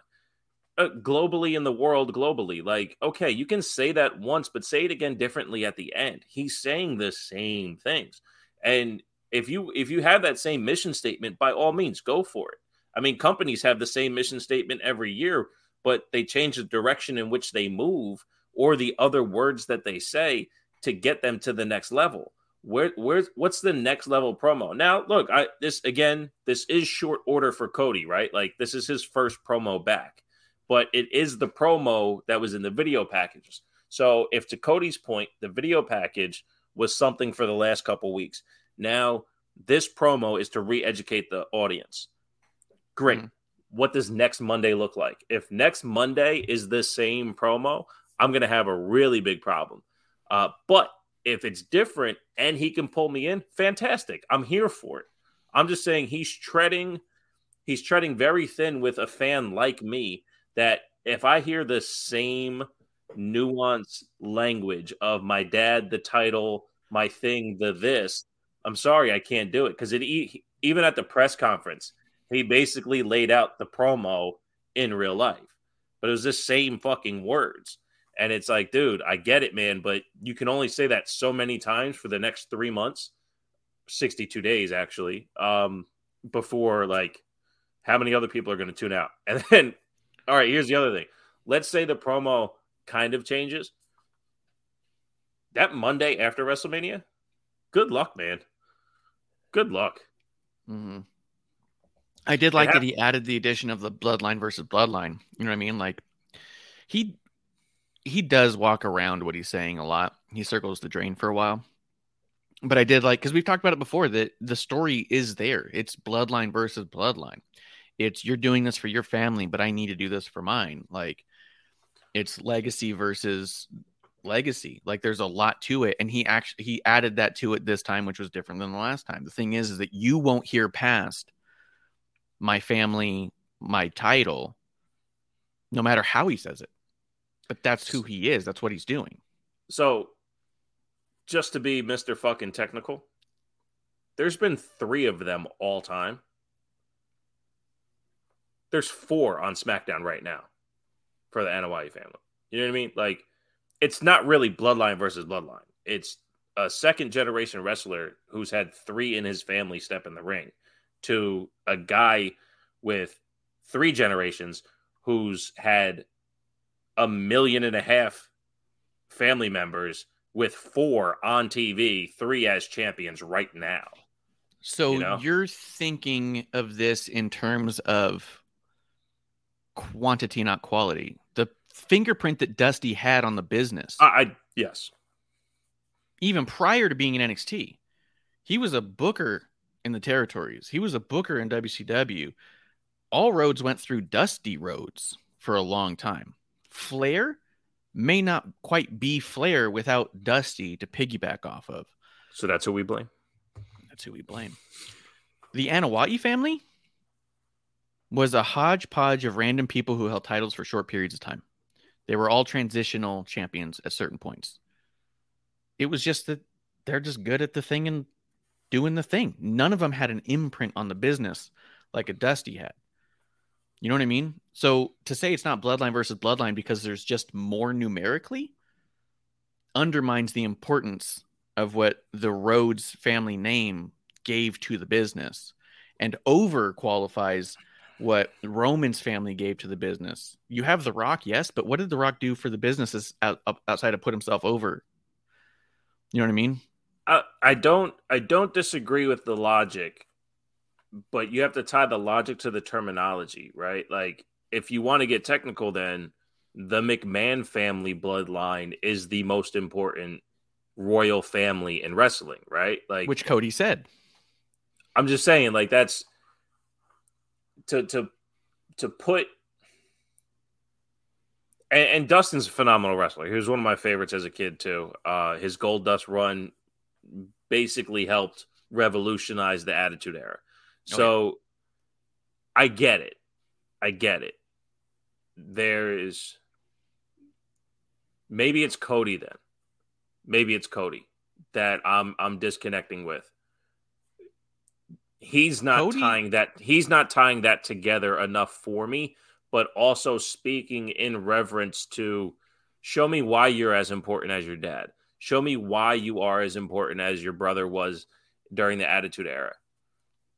which is what he's trying to prove now because uh, Right. because as of right now he's Right. not. This Right. journey is what is to make him that important.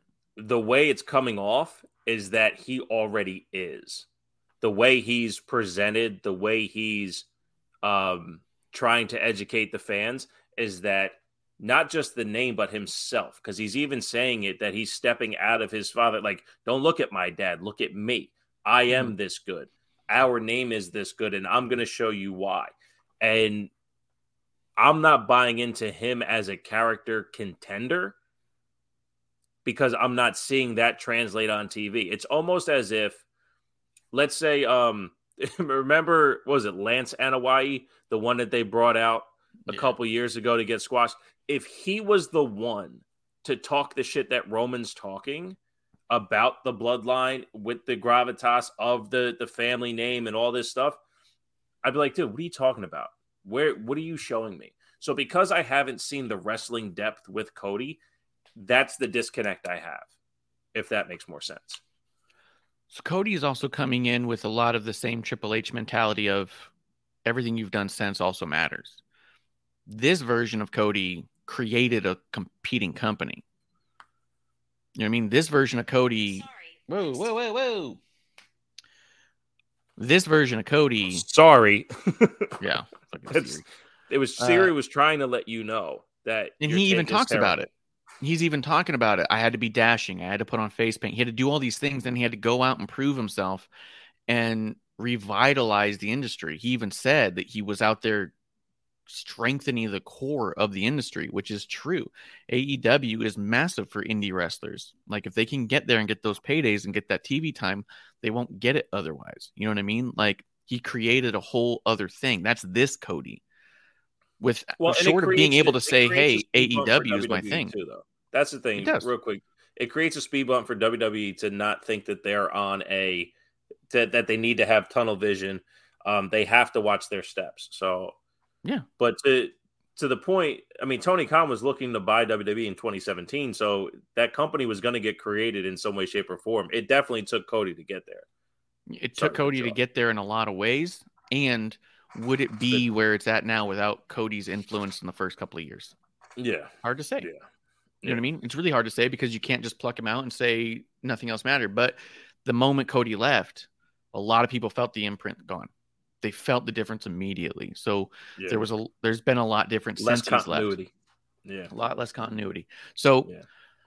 I think that short of having Cody go out there and cut a promo where he explains what he did in AEW and what, what it was like working with Tony Khan, there is having to be some form of assumption that yes, he's done a lot of stuff outside of this too, and he's he's built an equity where Cody's kind of in the in the road dog Jesse James spot. Look, mom, no curse right. because you had Bullet Bob Armstrong was one of the biggest stars in his era ever, Right.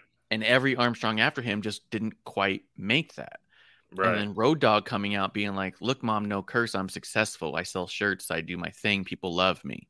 That's kind of where Cody's at, except Cody's going for bigger than. Do I cut a promo that people sing along to, or do I go and show that I can be bigger than the biggest that has ever been? You know what I mean? Like, right. Right. And Cody did mention the McMahons too, in a way. He's like, "You're not even the only two bloodlines in the company now." So what I would what I would prefer then is build the in ring. So the, the way it feels is they're trying to strike while the iron is hot, and I completely understand that from a business standpoint. Does Cody have more than this in him? Because what I've seen and what we have, once that runs dry, what's the next step? If all he has is the Seth Rollins matches in him, which were hot. They were hot for crowd reaction. But when does that match become stale, i.e., the promo as well? When does this version of Cody turn to something that takes it to the next level? That was the Seth Rollins problem when he was facing Brock Lesnar, is that that character evolution never changed, especially after winning the title. That this Cody thing seems so one noted that Mhm. my my expectation for a quality performer, champion or not, is gonna dwindle because I'm not hooked. It's the same thing all the time. Now, maybe I watch too much of them in AEW, which is only a couple matches. Uh, maybe I'm just waiting to be hooked instead of being told I should be hooked. I, I don't know. I just I, I haven't seen it. I want to see it. I, I'll say it again about Charlotte. I don't care about all the hateful shit I've said for the last seven years. If she shows me something worth gravitating to, I will. Same thing with Cody. Got to show me something worth gravitating to. And if he's just going to be a performer a la Drew McIntyre, where I'm just never going to gravitate, then hey, uh, may he be champion and achieve his goals. So be it. I, I won't root against this- you, but This particular story with Cody is strictly to WrestleMania, right? I agree a thousand percent that what's next for Cody may be bleak. you know what I mean? And I do think that the biggest roads block that you Yeah. have uh, outside of Cody is the Sammy story. If it weren't for Sammy, this would be pretty easy cut and dry. But we do have Sammy. Uh, and we're going to circle back to Cody at the end when we talk about the Rumble because Cody's story, I feel like, is one that you got to watch and ride along to to Mania. But there's a lot in the way now. You know what I mean? A lot in the way.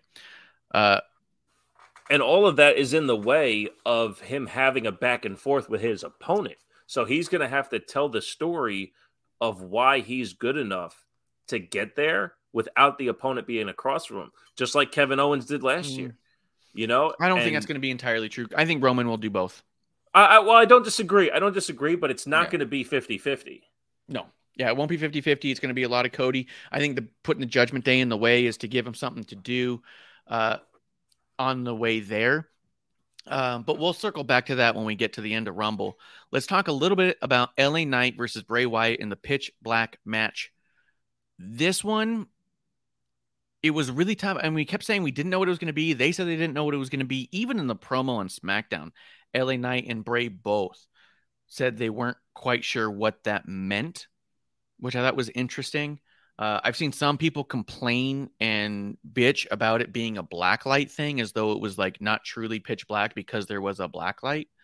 Um, and real quick before I follow up on that, Justin did say in there, I don't want to ignore our chat. If you're, if you're in their chat, it's to derail the show, so you might as well do it mid sentence. Uh, just in time, 211 does say, as cool as Lesnar versus Gunther would be, the only worry would be Lesnar going over, which he should not. I think it would be very specific on if Brock should or should not win against a Gunther. And I agree, the idea of a Gunther beating Brock would be much bigger for Gunther than beating Gunther would be for Brock. But we're also in a position where Brock has lost a couple of big matches and he may need to rebuild some level of fuck this guy beat the streak right? When when brock beat undertaker that revitalized his career for like 10 years. I think if brock beats another top guy it could be another one of those like fuck brock can run with it the way other people cannot. So i do think that there's something there but the other thing Justin said, Cody coming out number 30 was my one gripe about the match. Would have meant so much more if Cody had entered from one to 10. And I think we've covered that. There was part of me that really Yeah. wanted him a one, but I do think that the 20 minutes at the end, almost one on one with Gunther, because of Gunther's chops, I kind of feel like that it lit him up. And I feel like there was part of me that was all like, as much as I almost the whole match, I'm going, Cody should have been number one. Cody should have been number one. By the time we got to the end, I was all like, fuck, we got Gunther and Cody at the end. Gunther's lighting them up. Like, I wasn't bothered by it at all once it once it played out. Um, We didn't even talk about Edge coming out. I mean, not that it was it was that big. I just thought he was a well. We talked about the fight, but not the fact that like he was a surprise return. Um, was he? So- We said before he's coming out or it would be stupid. by the time he came out, I didn't think they needed him. Let's put it that way. Like there was no Bronson Reed. Like the way they booked that the match, they still didn't know? need him. They Well, added that's a what I mean. in the middle. That's what I mean. So like the way, yes, the way they brought Judgment Day out to have Edge come out afterwards, it really helps. But like the to not have a Bronson Reed or even a Boogs, you know, guys who are on Raw the next night, like that's that's a way that you could have done something. But either way, I still feel like because I said this about Extreme Rules, we, we got to slow down on Edge. I, I know he just came back. I know he looked good, but like physically, but his ability in the ring, he's just looking old. He's looking tired. Um, I I hope I hope he has maybe till next Mania before he taps out. But this, I don't know. I, I thought he was struggling a bit there. Um, also, we didn't even mention Booker T. Um, I know he was in and out in like a minute. It was cool to see it happen. Uh, I thought I I thought, yeah, I thought that type of, you know, comeback display is a, a good one to have every year. He ran through the hits. He didn't look that great, you know, as far as, you know, a 22 year old would, but he looked, it was fun to see him. He did It was fun to thing, see him. So, It was fun. That was something that Kevlar bitched about me. He goes, uh, they shouldn't have brought out Booker T. No one wanted him out there. And I was like, dude, he didn't ruin the thing. It was a nice moment. It was cool. It was his home state. I loved it. I wanted him. yeah. I'm glad. You and somebody fact- teased him about jobbing to Gunther, and he's like, jobbing to Gunther is way better than uh, Gunther jobbing to me. So, for one. And can you imagine if Gargano tossed him? Fuck. right. I will say this for sake of just in time, Booker T coming out and doing the spinneroonie was absolutely the shucky ducky quack quack moment of the night. His impression is fucking amazing. So Oh. good. So good. Shucky uh, ducky, quick, quick. yeah, but I do think they told a lot of little stories along the way within the Rumble. It was, it, I think that Rumble. I mean, for one, it's more rewatchable than last year's Rumble, both of them. yeah, Uh, 2020 was okay. It was cool, but I would rewatch this one a dozen more times. You know what I mean? Like it was really, really good. Uh, I saw some people mention saying that they thought it was a classic, just the way that it all played out towards the end, and I think that's true too in a bubble. I think if you watch this in a bubble without the Roman story happening on the same show, you're like, this is a perfect Rumble. This tells so many stories and builds so much towards Mania, and this sets up so much and and Cody's the guy. He's got to do this. We want Cody to do this thing. We just want to care a little bit more about it, right? And we want some details put in, but we want Cody to succeed. He came back to do that. He left to do that.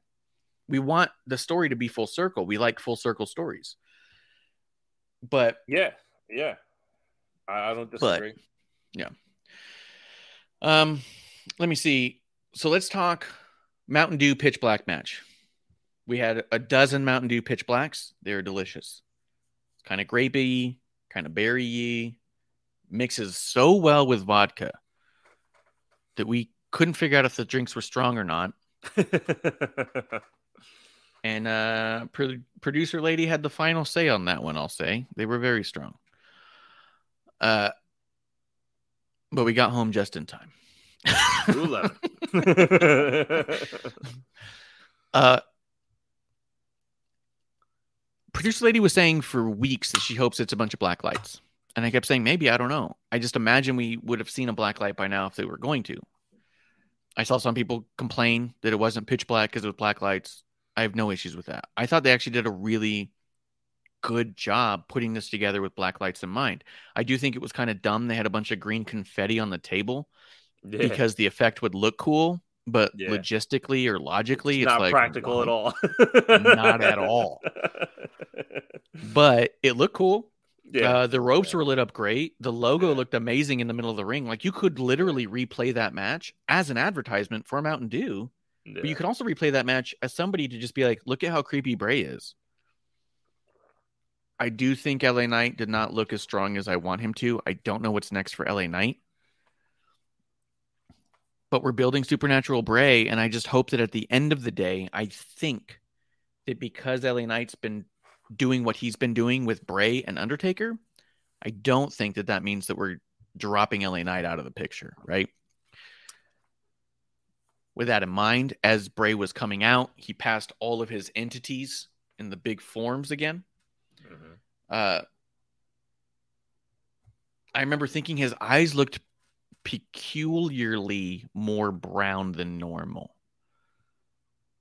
And then when the the lights went out and the, the black light went on and his eyes glowed and he had that paint all over him that was illuminated and LA Knight's gear was glowing, the ropes up. It was sick, dude. I had a really fun time watching that match. Uncle Howdy dropping the big elbow, missing LA Knight by a mile, and LA Knight rolling into the fire. Whatever Right. happens. The complaints about that is fucking stupid. So funny.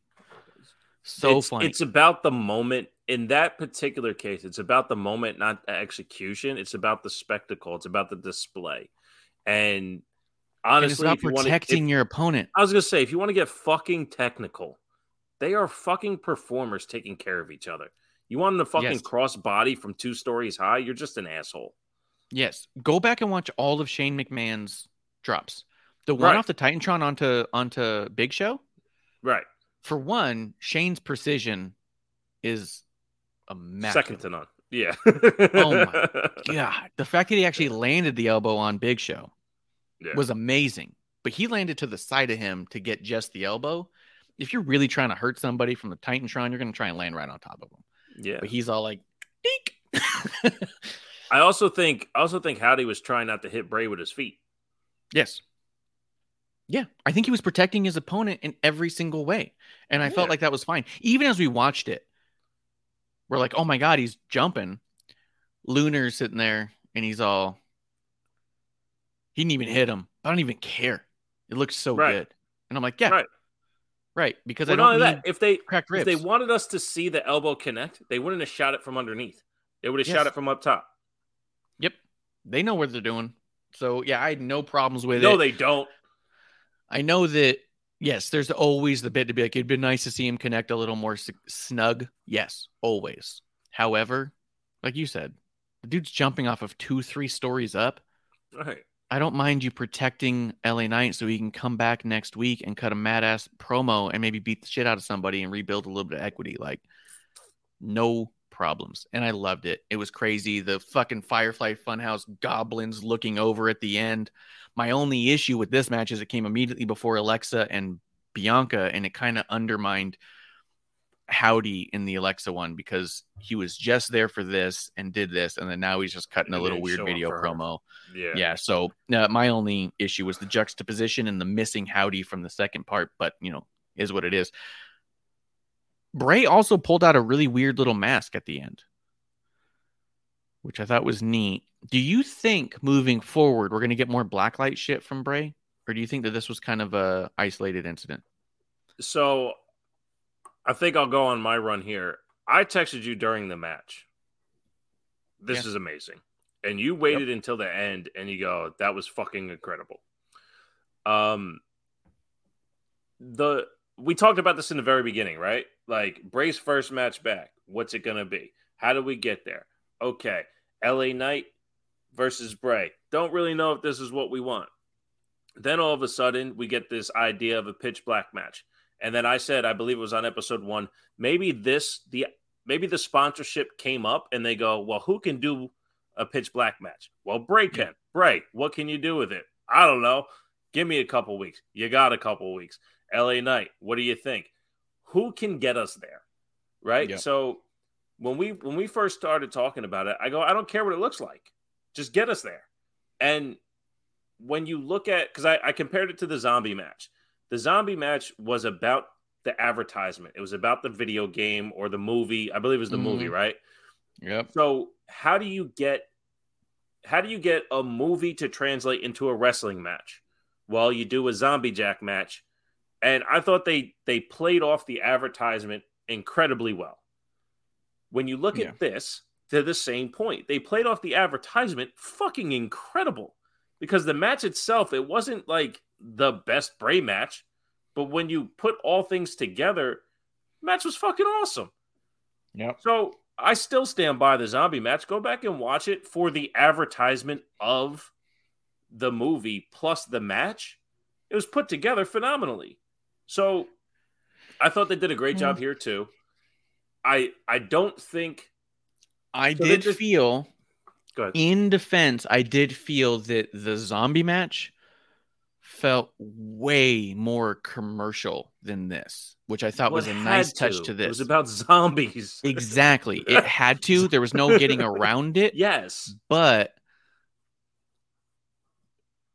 there was what was nice about this one is they didn't break to the fucking table and have Michael Cole crack open a soda and go go go go. Yeah. How yeah, refreshing. You know what I mean? Like Exactly. Uh, yeah. this yeah. felt like a an advertisement within a match where the other one felt like an advertisement with a match Yes. Well, great, great point because had they decorated the ring and the set to be more akin to scenery of the movie, mm-hmm.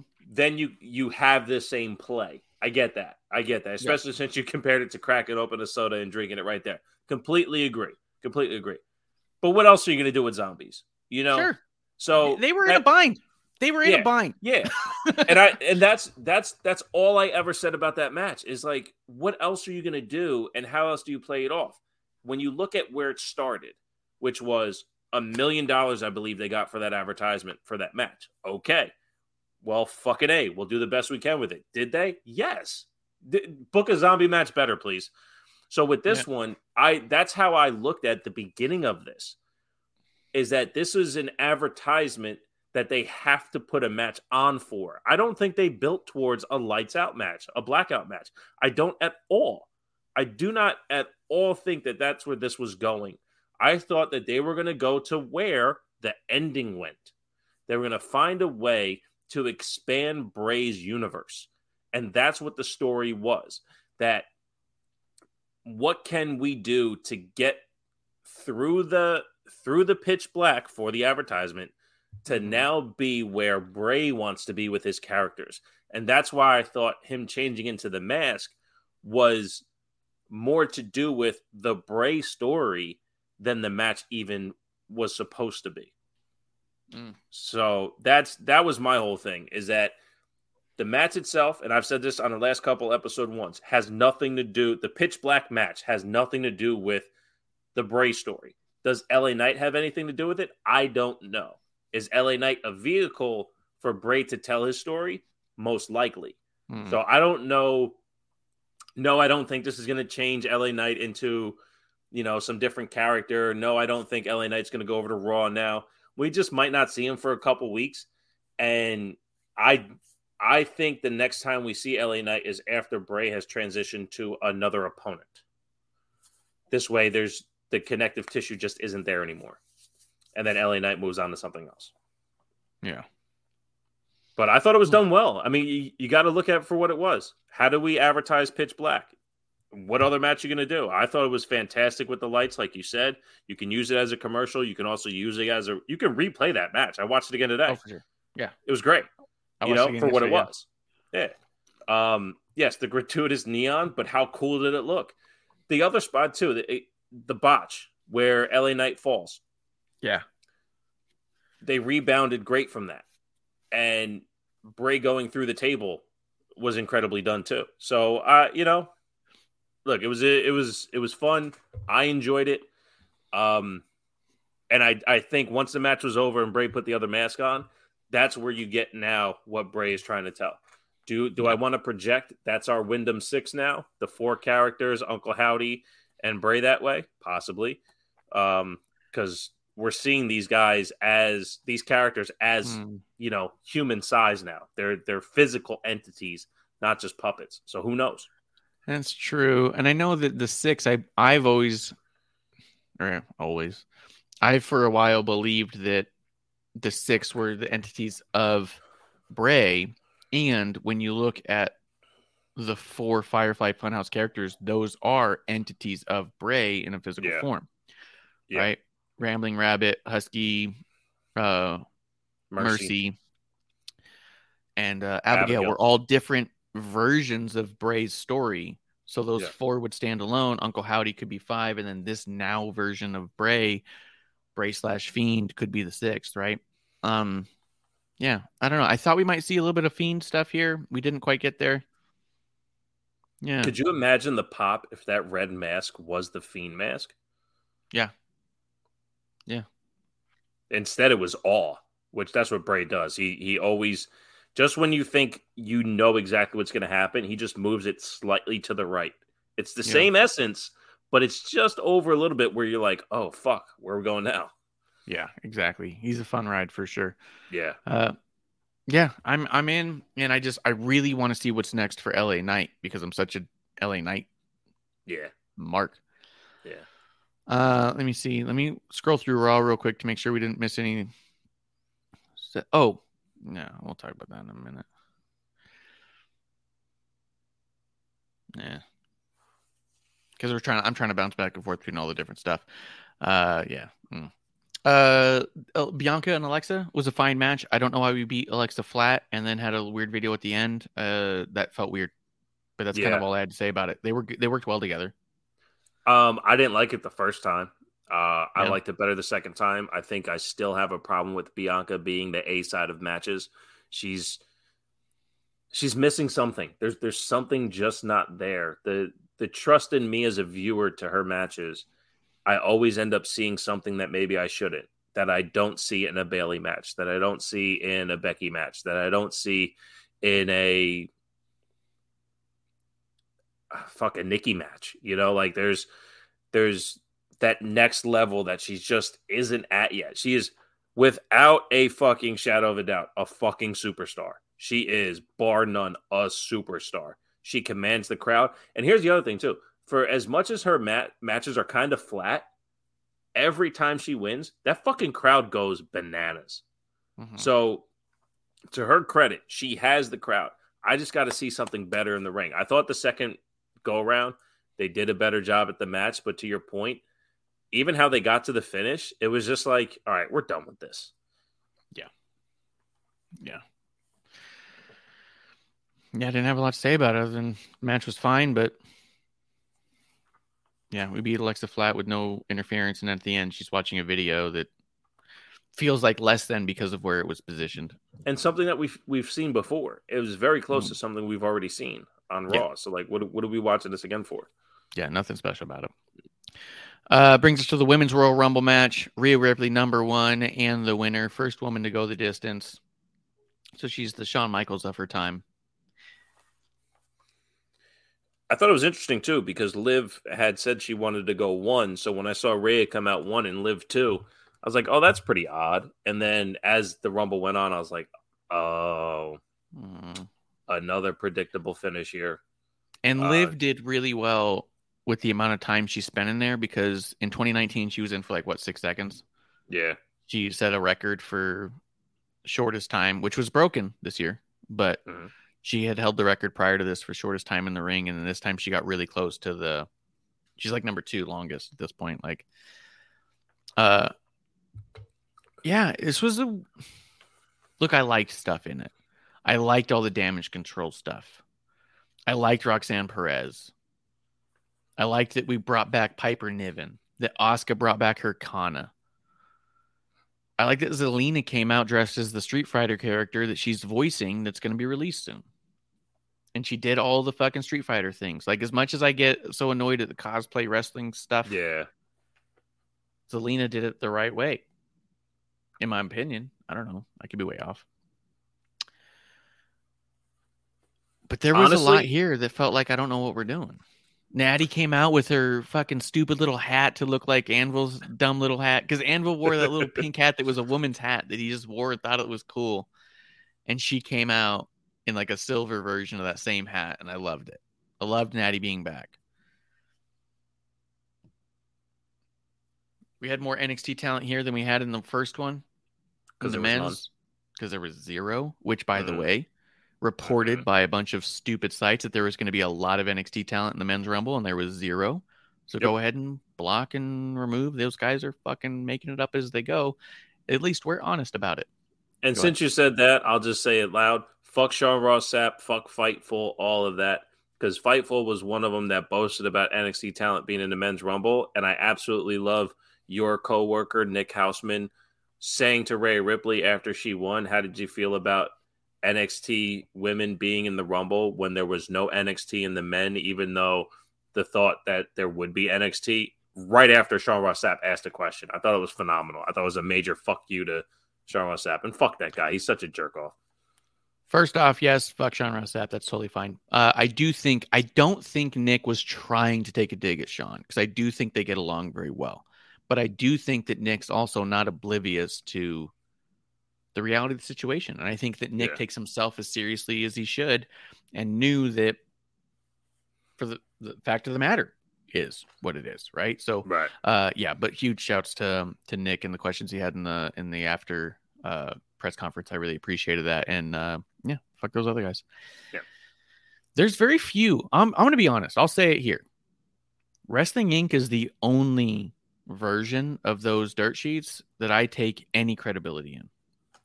And when they source Fightful or other sources, I just kind of ignore it. When they have Yeah. their own thing, it seems legit. I don't buy into a lot of the other bullshit, man. And it, the more I see it, the more it's bullshit. And it's just, and it's funny and it's petty and it makes me laugh. But, you know, is what But is. it's also it's legit though, because like I'll click on Sports Illustrated and it'll be someone from uh Meltzer's group that wrote something. And I'm like, Yeah. oh, well, Sports Illustrated used to be credible, but this is a comment from somebody who works at the newsletter or the Observer. Mm-hmm.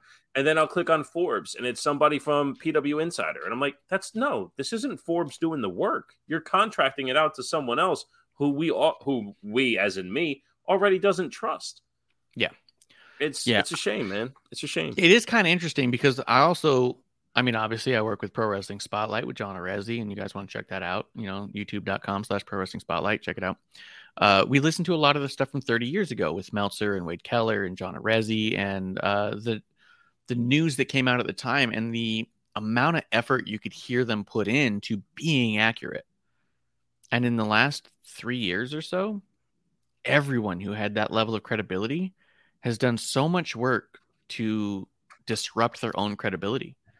Like, I do think that there's a very valid reason why people trusted Meltzer for so long. I also think that Meltzer has done more work to discredit himself than anybody else in the entire industry. One of the reasons when I started this podcast thing, I followed Meltzer right away is he was on JR's podcast years ago. And Mhm. Ross was like, Well, yeah, I knew the information you had was correct because I used to give it to you. Yeah. So I was like, Cool. Like Meltzer has legit ties to what's going on. So I followed him and I'm like, Okay, okay. Within two months, I was like, Oh, fuck this. This guy doesn't know shit. Yeah. Because I just, I watch and I read and I watch and I go, no, this guy doesn't know what the fuck he's talking about. There's obvious things right here that he's reporting wrong. And how many times can you say plans change when plans don't change like that anymore? It's just not the same. So, but that's just the the quick little dirt sheet tangent that I wanted to go on at, at that point because uh, it would have been nice to see a Carmelo Hayes or a Bron Breakker or even could you imagine fucking um, Waller. Waller, Grayson Waller in this Rumble? Oh Are you kidding me? Which that Logan Paul spot with him and Ricochet that you had mentioned, we didn't quite that viral clip that'll last forever between Logan Paul and Ricochet. Stop hating Logan Paul. I tweeted this out. I'm not. I I don't like the guy. I himself. Absolutely any fucking wrestler who steps in the ring and puts it on the line for us, not for themselves. For us, not for themselves. It's my problem with the Young Mhm. Bucks. They pop themselves all day long. Logan Logan Paul doesn't have to do this.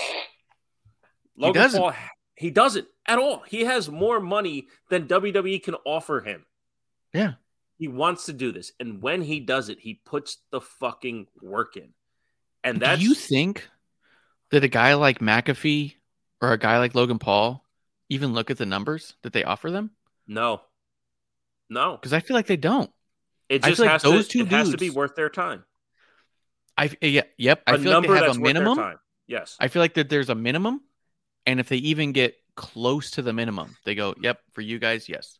yes. For others, Absolutely. no. I feel like there's other people they would say, "No chance. I'm doing it for that little." But I feel for WWE, they could literally ask, "What's your minimum?" Like, we'll pay you your SAG minimum, Right. like a Kevin Smith bullshit. I Right. feel like that that there's that those two dudes love it so much, and you can see it that they go, "Yeah, I wouldn't work for this this small amount for other people, but for you guys to be a part of this world, this universe, yeah, absolutely." I mean, would McAfee even remember the check he got for wrestling Vince McMahon and getting stunned by Stone Cold Steve Austin? Do you think Logan Paul is going to remember the check that he got for cross-bodying Ricochet in the Royal Rumble on a clip that's going to live forever, 20 years from now? Hey, what did you guys get paid for that? Oh, I don't even fucking know, but man, that moment was incredible. That's all You know they're going to say. Do you know what I wonder? If they've even cashed the checks. Right. You know who never cashed a check from a wrestling company? It's Andy Kaufman. And these guys love it on that level. I wonder if they just go, I don't even care what you're, you know, 50 bucks, whatever. Like, I don't know if they even cash it. Right. Arquette cashed the checks, but donated it all to charity.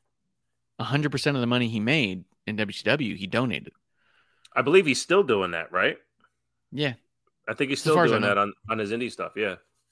As far as I know, I mean, I'm not going to pretend I'm that guy's accountant, but I just what we no, I just I I thought I heard him on Yeah. a podcast not too long ago, kind of say same Yeah. thing. But anyway, Yeah, any money he makes in wrestling goes towards the cause. So sometimes there's you're fighting for more money for the cause, but not for yourself, right? Like, hey, this is going to this right. charity. Could you bump? Can you bump it a little, right? right, But yeah, I wonder if guys like Logan or Pat McAfee even cash the check, right.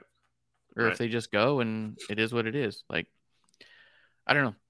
But anyway, back to the women's rumble. They had NXT talent. Rhea came in at one. Yeah, this one was tough. there was things I liked within it, and I felt like we just kept going towards getting Rhea to win. But my problem with Rhea winning is I felt like I'm going to end up with a match I didn't want. And with Liv winning, I felt like we could have a moment that would be special. And so I kept rooting for Liv. With Rhea, especially on Raw, challenging Charlotte, I'm not even. Look, I, I could be there live, and I know that I'm walking away. Hey, this is a good time to break away. I have zero desire to see Rhea and Charlotte in a ring together. And that's me. And I know a lot of people think that that's the match and that'll be the match of the night and it's going to blow away everybody. And there's a lot of people who think those are the two, those are, you know, 1A and 1B. But that's just not me. For Yeah. me, I've seen Rhea and Charlotte in two other matches together and didn't care for them. I think Rhea's amazing. I think Charlotte does what she does. Uh, let's see in the chat. Blue Boyd says, "I feel like a lot of people are done with a champ live, which is very possible." And says, uh, "But they love regular no belt live." I do think that's true. That there's that people still like live as she is, but I think that the because Gabe said this when we were watching live. Well, it'll be nice for Rhea because she'll finally get her WrestleMania moment. I said she won the fucking world championship off of Yeah. Asuka last year. Yeah. Yeah. What do you mean her WrestleMania moment? Bayley's lost every match she's had at Mania except for the first one because she got her moment. Yeah. Bayley was the first woman to ever retain a championship in the Mania. Yeah. She did it. So now she can give back.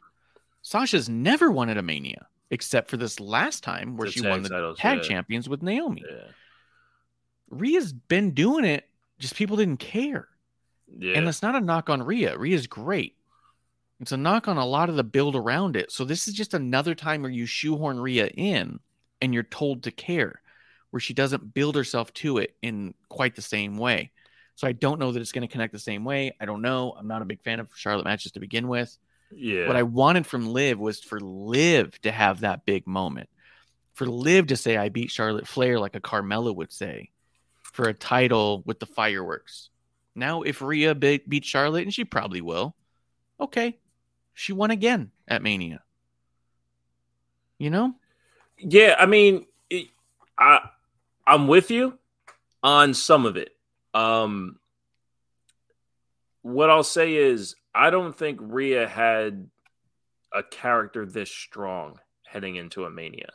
True. I don't think Rhea has been this this particular wrestler because I, I mean, I, I don't have to repeat what I've said about Rhea for the last four years. I, I love Rhea. I think she is incredible.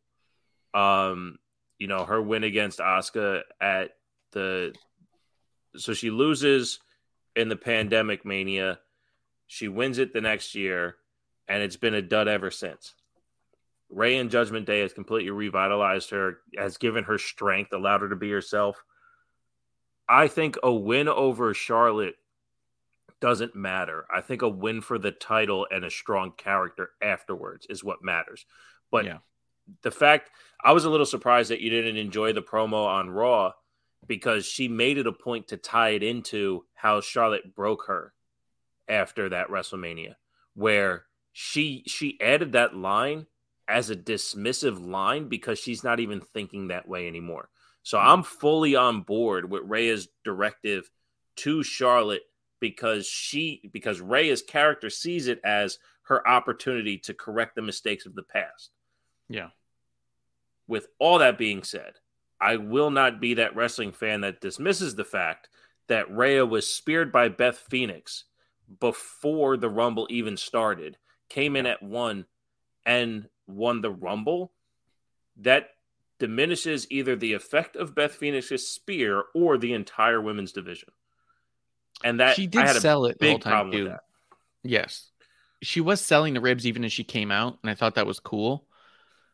It does I think what they think it does is build Rhea as a incredibly strong person. So then Right. why would you want to see Rhea versus Beth? Beth can spear me and I'll go beat 30 other people. Why would I want to see that match now? Yeah.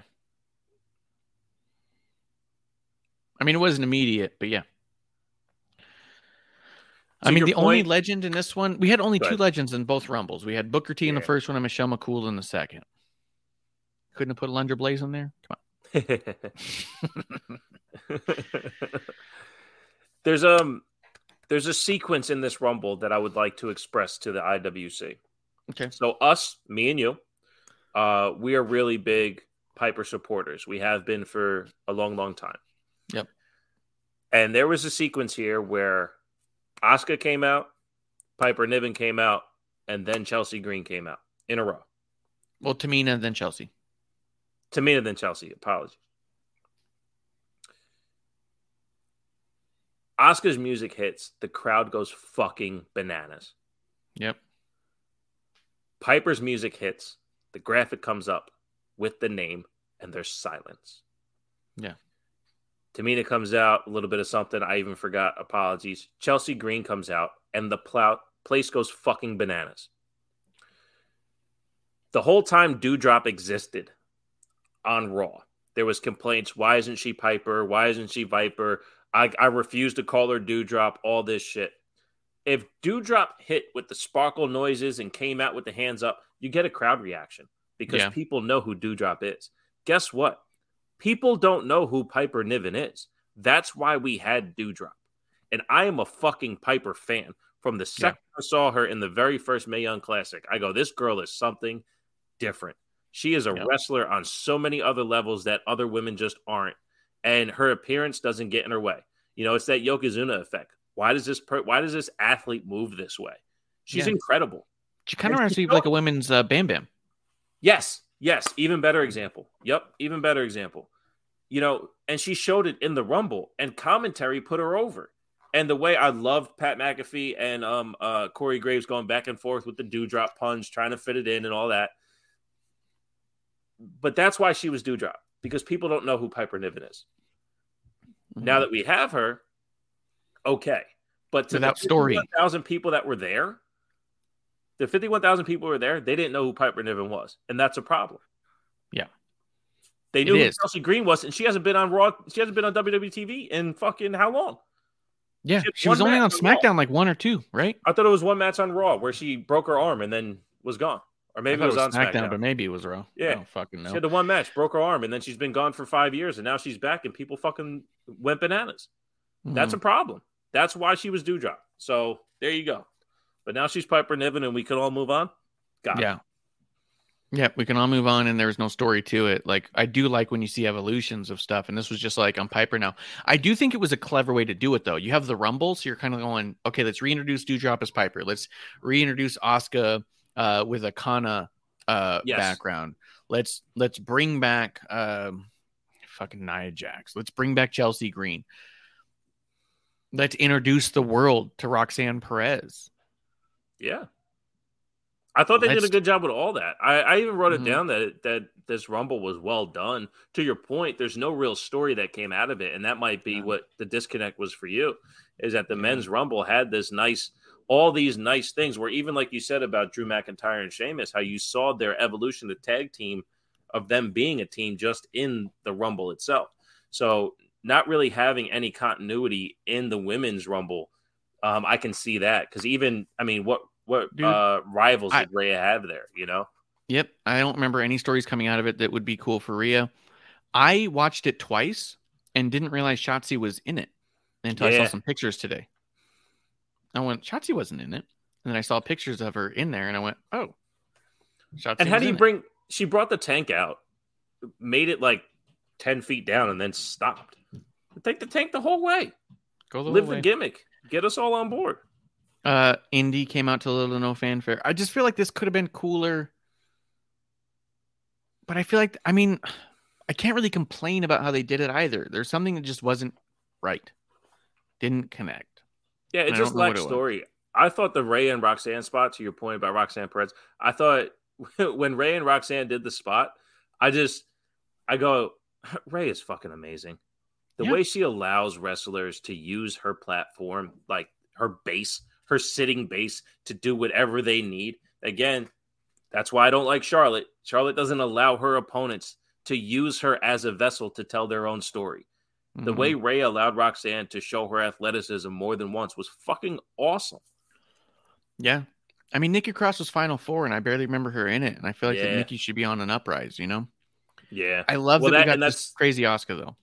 Yeah, yeah. And it, the way she uh the way Asuka portrayed herself on uh on Raw too was uh was great. Oh, and speaking of speaking of Asuka on Raw, that was that was my disappointment about the women's rumble. No Ronda as a surprise comeback to come kick some ass. Um no um who was the other one before I say the the one that I want to? Um Naomi? Naomi.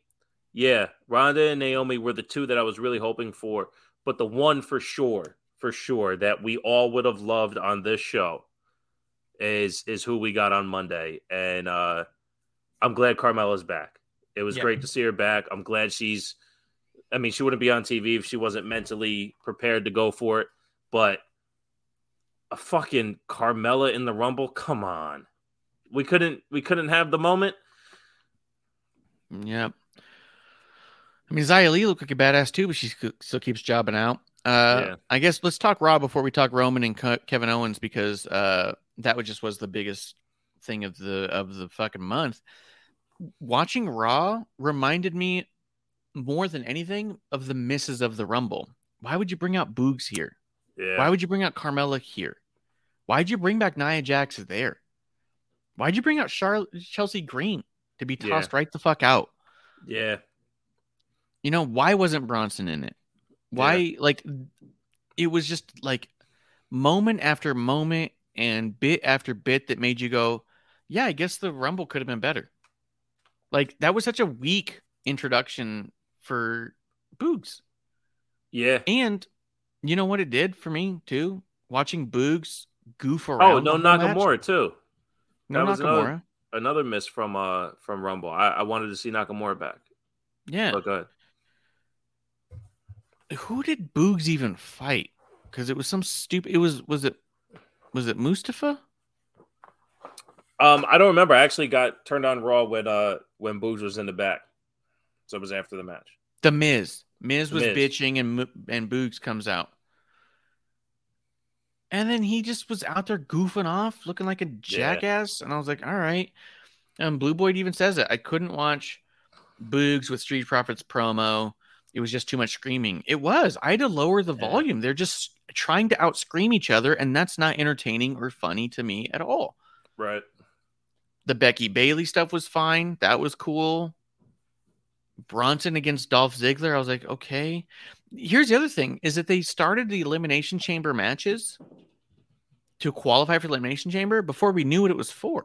Yeah. Yeah. After the first match, which was uh, Seth and Gable, they go, oh, it's for the U.S. title. And then we have a segment later with MVP where he talks to Theory about the U.S. title being in the thing yeah. This undermines the elimination chamber to me. You have a women's elimination chamber for a number one contender spot to go to Mania, and then you have the U.S. title up for grabs in elimination chamber. Yeah. Okay, it was even funny to me that on commentary Corey says winning the elimination chamber match for the U.S. title all but guarantees you a spot at WrestleMania, and I literally laughed out loud. And I was like, the Intercontinental Yeah. Championship hasn't been defended on the last four manias. yeah. You know, the US title barely makes an appearance if it does at all. This is actually the anti WrestleMania build. This Raw felt so disconnected to what I just saw. It Yeah, felt like trying to shotgun Elimination Chamber and forgot about everything he had just done. And I was like, okay, so now we have Cody with Dominic for why. We have an Elimination Chamber building for the United States Championship, but for why? Even that didn't make sense because it's not like Theory has gone through opponent after opponent after opponent and defended it time and time again. He's defended it twice. And against the same people. The same people. Yeah. So what are we trying to build for? The fact that Gargano beat Corbin, like fuck off, dude. Right. There was so much in this Raw that made me go like, this is really making me not give a shit about Elimination Chamber more than anything. and it just Yeah, reminded like me of the things that I missed. the stuff they it's the stuff they want to get away or get out the way. Um, you know, the number one contender for Bianca's cool, I guess. Um, but I want to see Bianca in something meaningful. I want her to build a story heading into WrestleMania, not let's say Nikki wins and then Bianca's like, okay, you know, uh, Nikki, I see you. You got talent, but you're not the EST. It's going to be the same promo over Yeah. and over and over again. It's gonna be flat. Yeah, yeah. Yeah. This Raw was it was weird because in a way it was like a fine Raw, but it felt so flat to me. I was Yeah. everything that was happening, I was kept going like, what? Like coming out of Rumble, I was so fucking I couldn't sleep. I was so excited for Mania. And then coming off of Raw, I was like, I don't even want to finish this. Yeah. Yeah. Like, and that's that's the disconnect and a, and a problem I have with some of the things of the fallout from the main event of uh Rumble is that the story doesn't get told until SmackDown. mhm. You know, so Raw is kind of in the way of what we want to hear because the story that's happening is a SmackDown story. yeah, that's true too. All this felt like we're, we're not talking about Sammy. They barely mentioned any of it. No, this felt like a big elephant in the room episode of Raw, where you go, okay, the hottest story in your whole fucking company, and we got to wait a week. Right. All right. Right. And I was Saturday like, well, what are you going to fill time with? Yeah. And what are you going to Yeah. set? What are you filling your time with? And then it was this stuff, and you're like, okay, so it's some fucking Chelsea Green bullshit. Right. Like, look, Chelsea Green's fine, but why do I give a fuck about Chelsea Green? She showed up twice, injured both times, and then was gone. And then she did Right. a bunch of, of valet work on the Indies. She had a couple matches. and most of- most of it risque to to pop the the indie scene, you know, to to to get the clicks, to get the likes, you know, uh, Yeah, which is just- fine. I mean, get your name out there, but yeah, I, I agree with you. And I I was more hooked into what was happening with with the Roman stuff, of course, like because Jay posted online and and Sammy posted online, and I'm sorry, but I just watched you do something epic Mhm. show me like show me on tv and the fact that we got to wait till friday it actually them posting online like takes the sting away from the story that they can actually tell Yeah, it was a, a big elephant in the room episode of Raw. So let's at least finish on a positive note talk about the end of Royal Rumble Roman Reigns versus Kevin Owens. Fucking great match. I know Roman was pretty dominant most of it. KO got some offense in for sure because KO's a, a fighter. But so much of the story was just the look on Sammy's face during the whole match. The real story happens after. KO loses clean. Paul Heyman happens to have several handcuffs in his pocket because he's Paul Heyman. Why would he not? true The handcuff KO to the to the ropes, and they start super kicking him. And KO sold this so good. He wasn't like overly fighting. He wasn't overly dramatic. He just was like accepting that yeah yeah this is what's going to happen. I can't. What can I do? You know. Roman grabs a chair and goes to swing at Kevin's face. This is how detailed I think that it got. I don't even know if Sammy did it on purpose, but the way he slides in front of him and kind of like blades himself, two hands out. You don't need to do this. That's a defensive maneuver in like self defense courses and stuff. They'll teach you to stand. I mean, even in fighting, the reason that people stand with one foot behind them is to make a smaller target. target. yeah minimize your target. So he steps in sideways, hands up, but one back. This is very defensive because it was like, I may take the hit, yeah but maybe I can minimize my hit because he can't minimize his. right And it was, you don't need to do this. You're better than this. He's already done. That, even that little bit had me like, oh, because he could have stood in front of him like, no, no, no. But he didn't. He stood in front of him like, do oh, the fuck. cartoon thing yeah, yeah Yeah. he legitimized the moment that way for sure Yes. Because they're fighters. They're all fighters. So slide in and like, ooh, no, no, no, no, no. Right? and try to appeal to him. The look on his face, like, you don't need to do this. You're better than this. And it was like, you're right. You should do it. Dude, this whole breakdown was incredible. The crowd going fucking berserk. When Roman turns his back on Sammy for like the third time and Sammy just lays into his back, the way that Jay just stares at him for a second. And then when Sammy looks at him, he's like, I'm sorry. Like appealing to Jay more than anyone. Yeah. And Jay just getting so mad, he's punching his own hand. Like, how could you do this? Jay just being absolutely destroyed by this, going to the corner, them jumping on Sammy because you can't get away with that stuff, Yeah. right? When they look at Jay and say, do it, get in there, and he just drops and rolls out, the way he looks back at Roman was that way we haven't seen him look at Roman since Hell in a Cell three years ago. Looking at him like, why do you push people so far? Yes. You made this happen. Yes. All of that was in his face. Just this. How dare you, Roman? When you you have people loyal and you push them too far. And he's walking away, hands in his in his face. Because he's like, fuck. He doesn't know what to do. The fact that Jey Uso is torn between Sami Zayn, Roman Reigns, and Jimmy Uso, that that's where he's torn, is incredible. That look on Roman.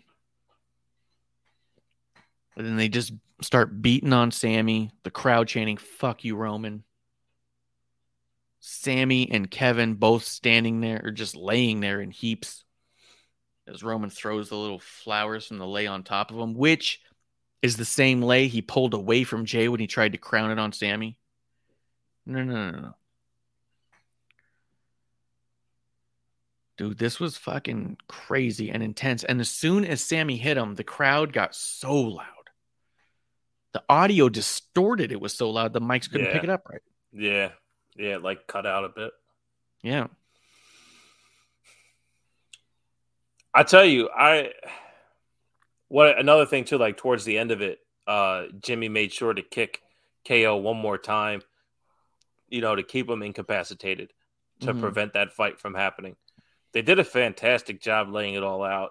Um, the tension was high the whole time. And the one the one complaint I have with the particular segment is is Sammy not taking any forward action. So like it looked like he was against the moment the whole time. You know what I mean? Like the only thing he did to help prevent it was tell KO to stay down, right? During the Mhm. match.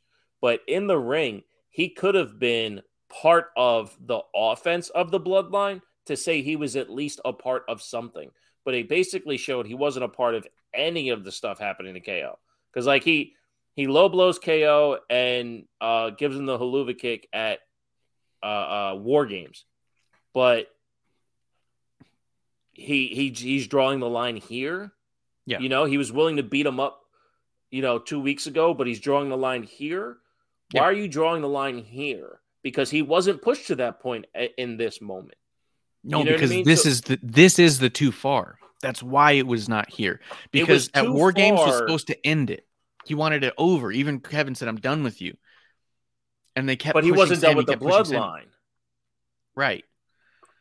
But that's when they force Sammy and KO to have a match, and then Sammy tries to finish it off, and they interrupt. Then, and at this point, we've gone too far. Like he keeps trying to put Kevin down, but he can't put Kevin down. And in this moment, what are we doing? This is just too much. Because at the end of the day, yeah, this is my bloodline, whatever. But there's still that 20 year history between the two of them. Like, look, I don't want him hurt. I just want him out of our way. Right. I mean, this was this was the line, and that's what it that's what I felt the whole time was that this was the final. Just finish this and get it over with so we can move on. Just get him out of the way. And then this was like, no, no, no, we want to hurt him. We want to injure him. We want to make it hard for him to hold his kids. And this was that line for Sammy where it's like, you don't need to go that far. Right. You know, Right. Yeah, I, I I thought it was I thought it was incredibly well done in the overall. Um I would have liked to seen Sammy a little bit more supportive. That's all. Um, but I, I hear you. There there was a little bit more emotion to it. Now with the with the ending of it all, I agree with you on the J stuff, and I think a lot of people are are being disconnected with the J stuff. This, as much as this is about Sammy, it's not really about Sammy. It's always been about the bloodline itself. The, you know, because it could have been Sammy. They could have brought in Sammy and uh and KO, and KO caused the same type of dissension, and they would think that KO broke them up, but they didn't. It's Roman's leadership. It's how he treats his people. That's that was the whole problem with Jay in the beginning. You know, Jimmy telling Jay like, "Yo, you let him treat you this way? What are you doing? That's not how you treat family." You know what I mean? So it's always been about Roman and his his unchecked arrogance, his Mhm. unchecked determination to be the best of the best and have everything in order. That uncheckedness, Jay's had enough where Mhm.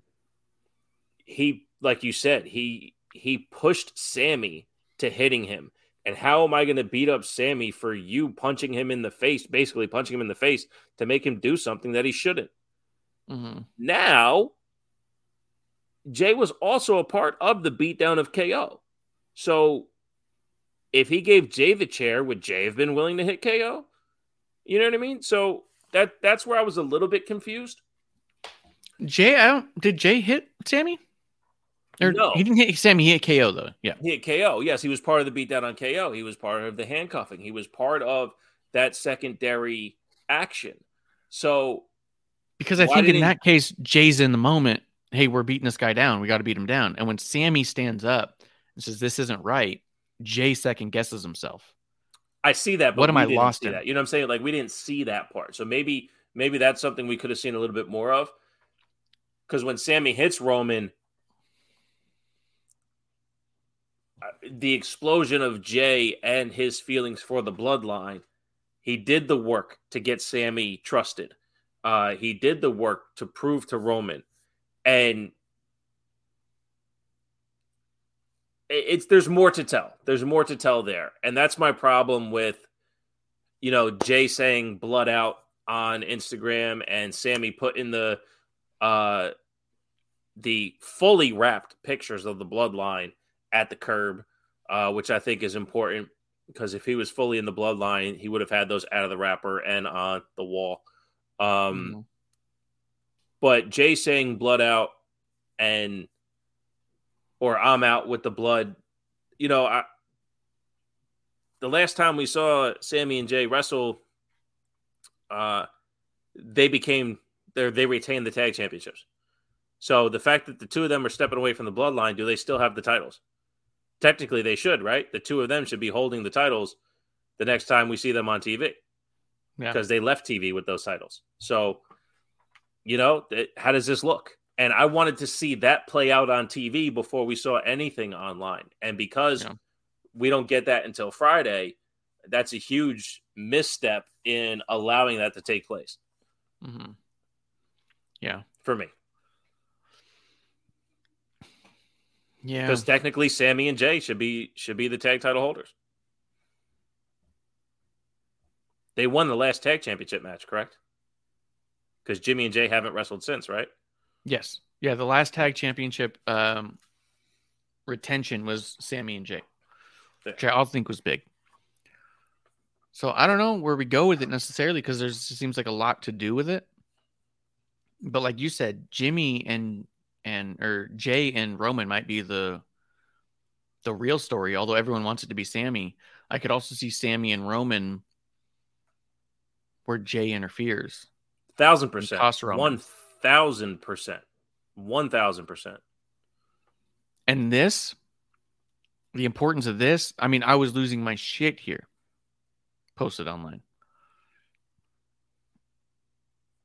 I don't I don't see how Cody makes himself more important than this. Yep. This is the biggest roadblock for Cody. Because this is everything. This is three years coming.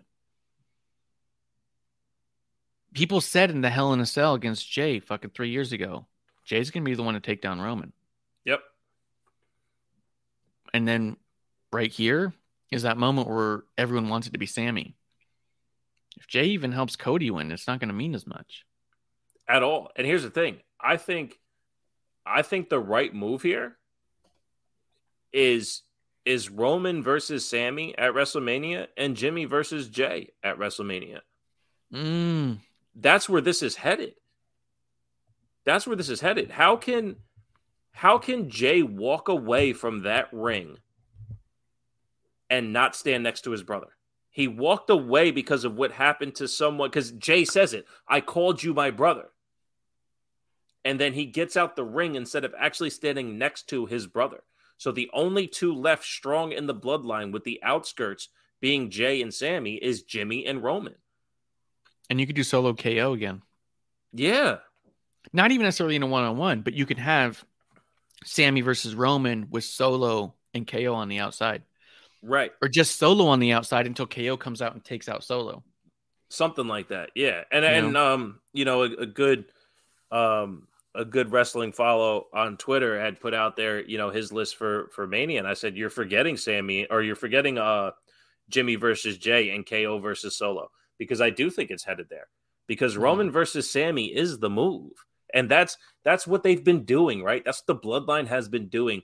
This this whole story with sammy and roman to this point the biggest arc of it the climax or the apex i should say the apex was at survivor series. That was that was two and a half months ago. Another two and a half months is wrestlemania. We can now get to the climax of the story at wrestlemania and and I, this isn't even a dig on cody this is just paying attention to the story if that story builds us there and hey maybe this is the whole thing about roman having two titles if he had just the one Cody can pick Bobby Lashley. You get Cody versus Bobby Lashley. Cody gets his moment, all that shit, and we still get the beautiful story that the Bloodline's been telling for the last three years. And then we can get the the the climax of the Sammy portion. Jay beats Jimmy. Roman beats Sammy. Jay comes out to stop Roman from bloodying up Sammy, and now we get Jay versus Roman all the way to SummerSlam. Like that's how you can lay this out to to give us the Bloodline story um, and that's just not quite what we have. So, um, you know, all in all, it's yes, it's it's even it's so good, it's bigger than Sammy. Yeah. The Sammy part is fucking amazing because Sammy's doing incredible too. And this feels like I've seen other people equate it similarly, but I feel like there's just such an honesty in Sammy's rise. The last rise we've seen that's been that organic and slow was Daniel Bryan. Like you got the whole crowd in every arena chanting Sammy instead of Roman. Acknowledge me, and they're chanting Sammy. If you want Sammy in the bloodlines, throw the ones up to the air. And the whole crowd responds. Right. Sammy hits Roman, and the crowd explodes so loud the mic's cut.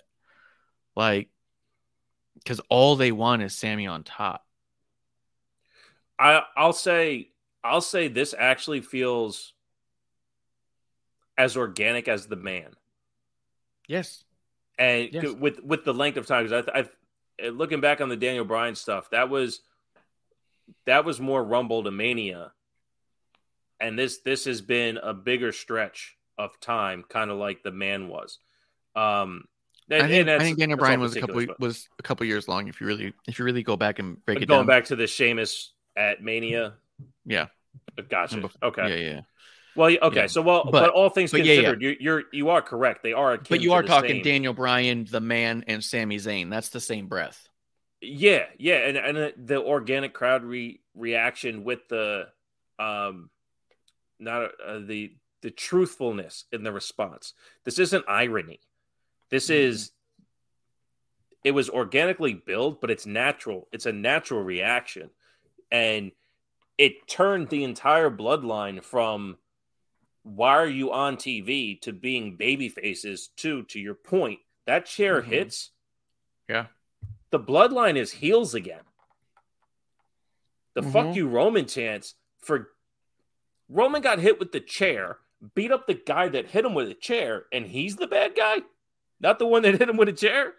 You know, Yeah. like in that context, that fuck you Roman chant is just as organic as the whole crowd chanting Usi, which will never be chanted again because that's Yeah. for Sammy.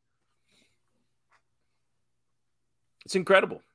They did it. They did a fantastic job, and it to be like you said to be interrupted in that Rhodes block. Hey, maybe we get two nights of Roman.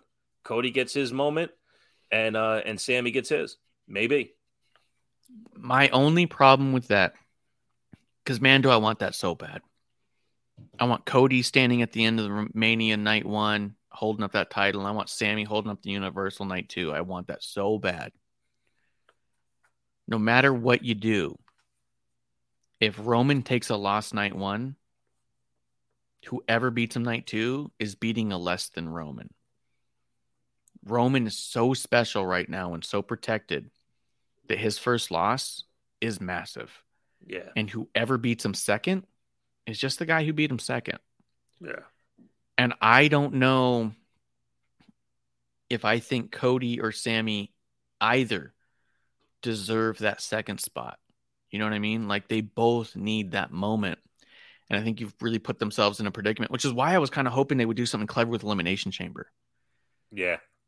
I was really Like hoping the- they would do yeah. something like strip them of one of those titles. Just fuck it. Yeah. Yeah.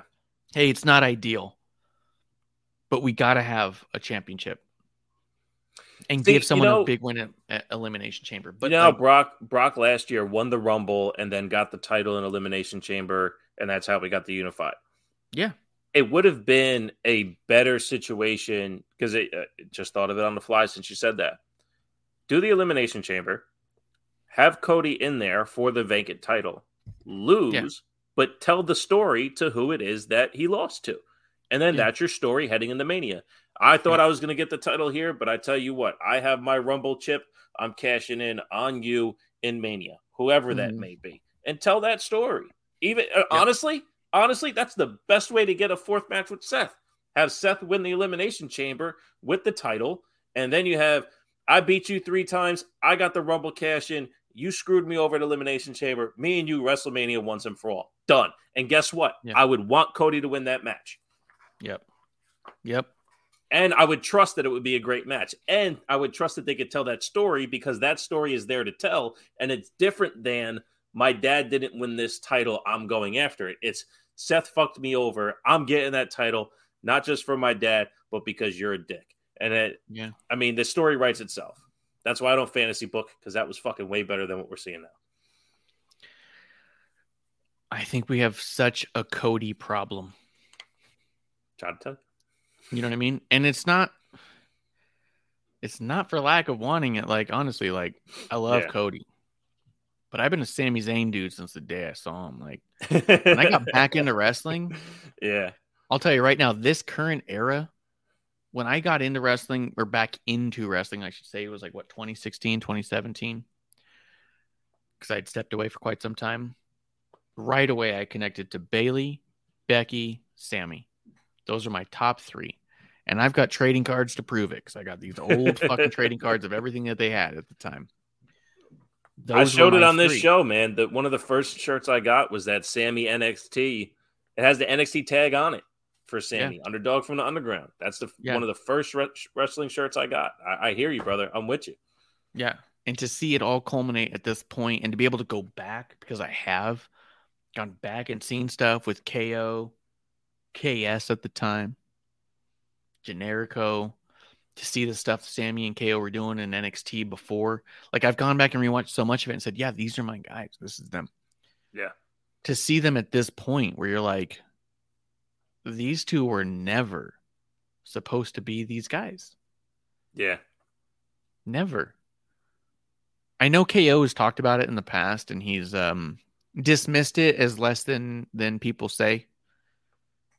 And the story's gotten bigger than it was, right? But like KO used to wrestle in like a wrestling singlet and he didn't like Yeah. it and he's like didn't feel like him and he put on a t-shirt and shorts and goes this feels like me. And Punk gave him shit for it in the back. and he was even saying at the time, and he says even now, he's like, I'm sure it was just you know his opinion at the time and how he felt, and yeah, I'm sure I would have felt similar and all this stuff. And he's been very forgiving of Punk in those moments. But to be told off by Punk in the back, and then to be where he is today, where Punk is today, for Generico to be told he's undersized and doesn't talk well, so do the fucking mask thing and say ole. And Yeah. to see that we're coming to a point where WrestleMania has more top draws than I think they know what to do with. You know, and and those Who do you two put- specifically, uh, Jim Cornette was a, a big proponent of them being put in that box, saying that KO would never be a uh, a main card draw, and Generico would never wrestle without a mask. Um, you know, two guys that I don't revere, but are incredibly revered in the wrestling industry between Punk and Cornette could make or break careers. Um, Well, these guys have risen above that by being themselves. Cornette wanted Generico out of the mask, actually. He's talked about that before. He didn't like them or working with them because he said they were annoying and prima donnas and wanted this and that and the other thing and wanted to do everything they could. But he never liked the Generico character and said, take off Oh, mask. that's right. He never talk." liked the gimmick. You're right. You're right. Yeah. You're right. Uh, You're right. And so it's funny to him now that it's all like, take off the fucking mask and just talk. And then to see that he's maybe the best talker in the whole fucking industry. Yeah. Like he's talked people into this. You want to talk about talking Yeah. people into an arena? People talk about Michael Hayes, how he could talk people into an arena. Sami Zayn's talked himself to the top of the card of WrestleMania. Right. Talked himself there. Right. His matches haven't done it. He's barely I love his wrestled. matches. Exactly. He's barely. I love his matches, but he's barely wrestled. Yes. Between facial expressions and talk alone, he's got people to say Sami Zayn should take down the 900 day reigning champion of Roman Reigns' cousin to Rock. Like he talked himself into that position. That's fucking Yeah. incredible, man. Yeah. And here's the deal: Who do you want in the main event? Do you want it to be main event Jey Uso? Do you want it to be Roman Reigns? Do you want it to be Kevin Owens? Do you want it to be Sami Zayn? Do you want it to be Cody Rhodes? You have too much main event, and we're still building towards Bayley and Becky. Right. We could have Right. Who knows what's going to happen after Monday? Yeah, it's just I think Mania this year is going to be fucking cool. I love that The Rock said he won't be ring ready in time because it's hysterical to me that they're reporting that. Yeah. But at the end of the day, like, I'm so hyped for this Mania.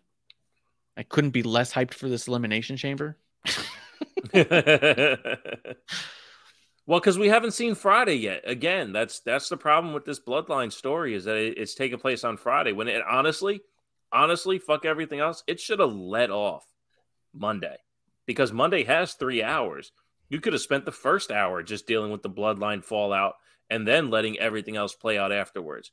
But to Yeah. not have our palate cleansed from that, not that I'm going to be exhausted by Friday, but I'm not going to be at, like you said, at the same level after Royal Rumble that I was. Um, Right. you know, And what did we get out of Rum out of Raw? We got Nothing. Cody saying, still here, still doing Right. my thing. You have Beth Phoenix going, Yep, I'm gonna replay what I did on Saturday. And you had a bunch of elimination chamber matches for a match against Theory. And you go, What are we building to? right? Do you not realize you just had the biggest moment in a decade on TV two days ago? Yeah, Dude, I started drawing. I started drawing that moment. Sammy hitting Roman and Roman looking like shocked and confused and in pain. And just the shitty sketch outline of what I want to do got so much fucking play online. And I'm like, I hate Twitter so bad. 'Cause I don't get it. Because I know I'm going to That's how finish big it. The moment is, man. It is that big. And I know I'm going to finish the drawing. And it's going to be to what I think is going to be so cool. And it's going to get like two likes. Look, the sketch is incredible, dude. You, whatever you're doing and how you're doing it, it looks fantastic. So, um, I'm sure when you do finalize it, it'll be just fine. We'll see. I'll tag everybody in it. I have a drawing I did of Roman and Paul Heyman a long time ago that I got signed and authenticated by Paul. And I want Roman Nice. to sign it so bad. Nice. But there's part of me that thinks that this drawing is going to be so cool that I'm going to want it signed by Jay, Roman, Sammy, and Paul. And that's going to be like my fucking holy grail. I think you should. I've told you that for years. Get as many of them that that that you can get signed signed because having your own photo book of of these cool things. But you've expressed, you know, how you don't want to feel like a mark and stuff. But I think now that you're doing these these moments, uh, that they'll be more appreciated as opposed to like creepy. You know, why you drawing me dressed Yeah. like that? You know? Yeah. I mean, some of my favorite ones. Hammerstone signed a drawing I did of him winning the championship, displayed with confetti from the night that you provided, and I. It's amazing.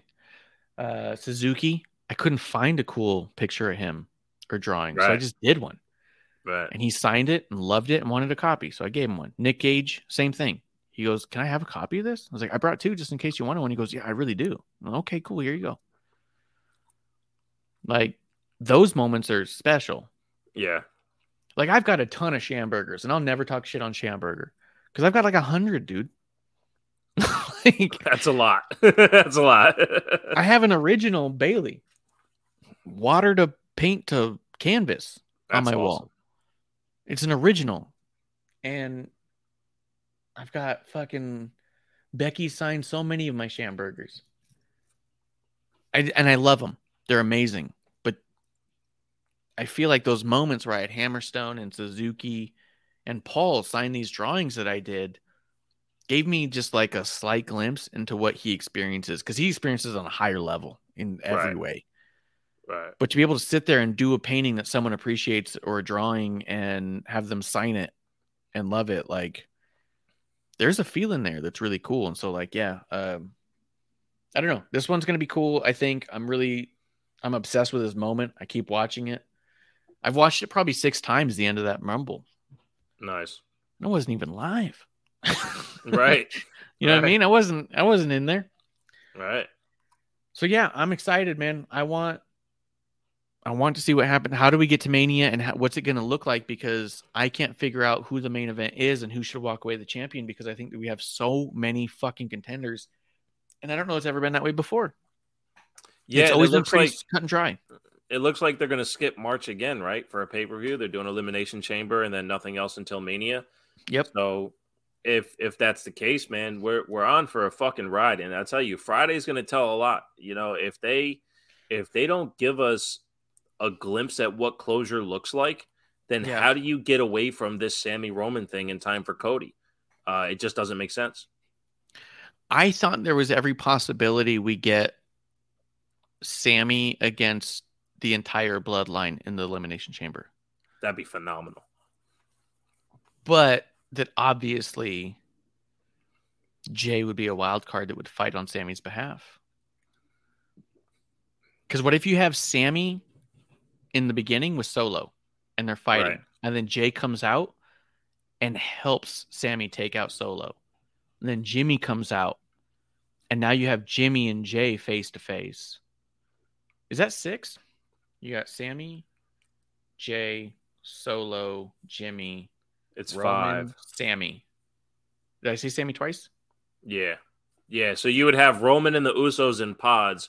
So that's three. And then you'd have Solo, Solo. and uh Sami. and so then you would need like ring. KO.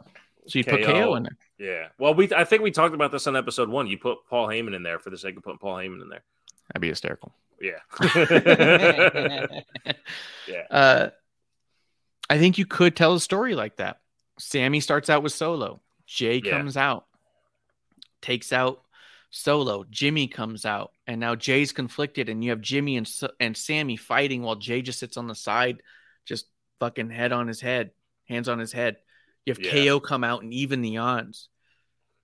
You have Roman come out and just start decimating people, and you have a fucking battle to where it ends up Sami KO or not Sami KO, Sami Roman towards the end. And maybe maybe one of the titles is on the line, maybe it's not. I don't know. Like I just think just that there's so much you could do. Maybe it's just a feud. Maybe it's just a fuck you, dude. yeah. Yeah. It's know? Roman's idea. You know? Yeah. Yeah. And be- maybe Jey- incredible. What if Jey, KO, and Sami team up three on one against Roman because they've already taken out Jimmy and Solo and they're able to get Roman out? And literally KO and Jey just laid out. Well, if you honestly, if you did it, you would um you would leave Jey as the second to last to come in, Roman being the last. Jey would come in second to last, but Sami and KO are standing and no one else is. And then Yeah. does Jey pick a side? Does Jey throw a punch? Or does Jey find a way to just walk out and leave Roman by himself against Sami and KO? I mean, Yeah, that's the just walks over to the cage, open it up. Bishop. Open it up. You know, Yeah. open it up. They Yeah. open the door and he just walks off, not doing this. Yeah, yeah. But at I the mean, same that's- time, does Jey snap because you've driven me to this? I know? I don't I'm just think saying, he does. Yeah, yeah, yeah. I just I wouldn't think he would do anything to outnumber Roman because he doesn't want he doesn't want to punish Roman. He wants to. Mm, It's not about proving Roman wrong. It's about proving Jey correct. Jey wants to stand on his own voice on how he's good enough for what this is. So it's not necessarily because that's that's how these conversations go, right? When um when somebody says something, you can either prove them wrong or prove yourself correct. That's why I hate the term agree to disagree. You're not if we have different takes on it, we can both be correct. You can stand on your point, I can stand on mine. I can go, yeah, I can see how you get there. Well, what what Jey's trying to do is say, "Hey, Roman, not only the way you see things is correct. This is how I'm looking at it too." So he wants to prove himself correct in his own values, his own standing. If he has to use Sami and KO to beat up Roman to get there too, that's not really how Jey's been operating because Mm-mm. Jey wants to prove that him himself, that Jey is an entity, a valuable entity in his own in his own right. That's the, that's where we got main event Jay Uso from. That's where we got the which one are you promo from. So, you know, I wouldn't see him attaching himself, but I, I hear you, man. There's so many different ways this can play out, and every single way is worth main eventing. Yeah, it's insane. And so I'm super excited for SmackDown, but this has made me so underwhelmed for Raw. Yeah, absolutely. This Raw was so flat given everything that we got. We got a rehash of shit from Rumble. We got uh, exclamation point on returns that could have been big. Dude, I think Boogs coming back in the Rumble would have been 10 times bigger than his coming out against Miz. simply, simply for the fact that McAfee was on commentary. McAfee would have been there to blow it up. Like, this is massive. The greatest return of all time. Yep. Yep. Yep. But we had fucking Kevin Patrick and Corey Graves sleeping at the table. I'm not trying to talk shit on them, but still, it was just like, oh, here comes Boogs. How yeah. great. Yeah. Yep. Um, yeah. Carmella coming back kind of flat like that. If she had come back in the Rumble, the pop would have been huge. Now I missed some Raw. They announced Carmella, and then we saw her Yes. They said, That's oh, in an up. Elimination Chamber match, a returning Carmella, returning Carmella. And then, and then a little and here she is. beat, beat, beat, beat. Then we see her. That's fucked up. Yeah, they put Because a I clapped. I was like, "Oh, Carmella's back! Carmella's back! That's awesome!" So I got to pop out of the graphic, and then we see her, and I'm like, "Oh, oh!" And she's got brown hair. yeah, just bring her back, man. Yeah, and tough. she's she's not talking about being the most beautiful woman in all of WWE. She's Nope, back she's to the- Mella is money, street talking, trash talking. Staten Island. Yep, Down. Yep. very weird. I don't know, Yeah. man. It's weird to watch your faves struggle while other Yeah. other faves are just fucking shining. Yep. but you know, it is what it is. I'm really excited about what we're doing with Asuka. Yeah, they, it's like they gave her, they gave her the the Roman treatment. Uh, Yep. Here, tell us a story. What do you want to do? Okay, go ahead. Yep, let's do it. Put I'm really excited about Bayley and Becky, and I hope that what we get is a grudge match at Mania, Hell in a Cell, Bayley versus Becky, no title on the line, just uh, we're going to end this. Yep, be a great way to uh to start off night two. Yep, it'd be amazing. Yep. And I would consider it dedicated to me.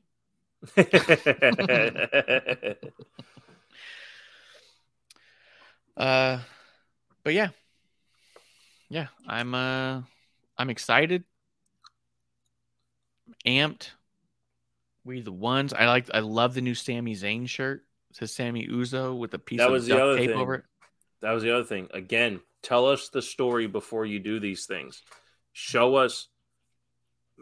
Sami shouldn't be able to tweet right now. He shouldn't be able to develop new merch. He got his ass beat. Last we saw him, he was flat out on the mat. Don't show Yep. me that he's able to take picture frames to the trash. Don't tell me Yeah. he was able to get on the phone with merch in less than 24 hours to change the shirt. That's too quick. Tell us the story on TV to get to these points. Yeah.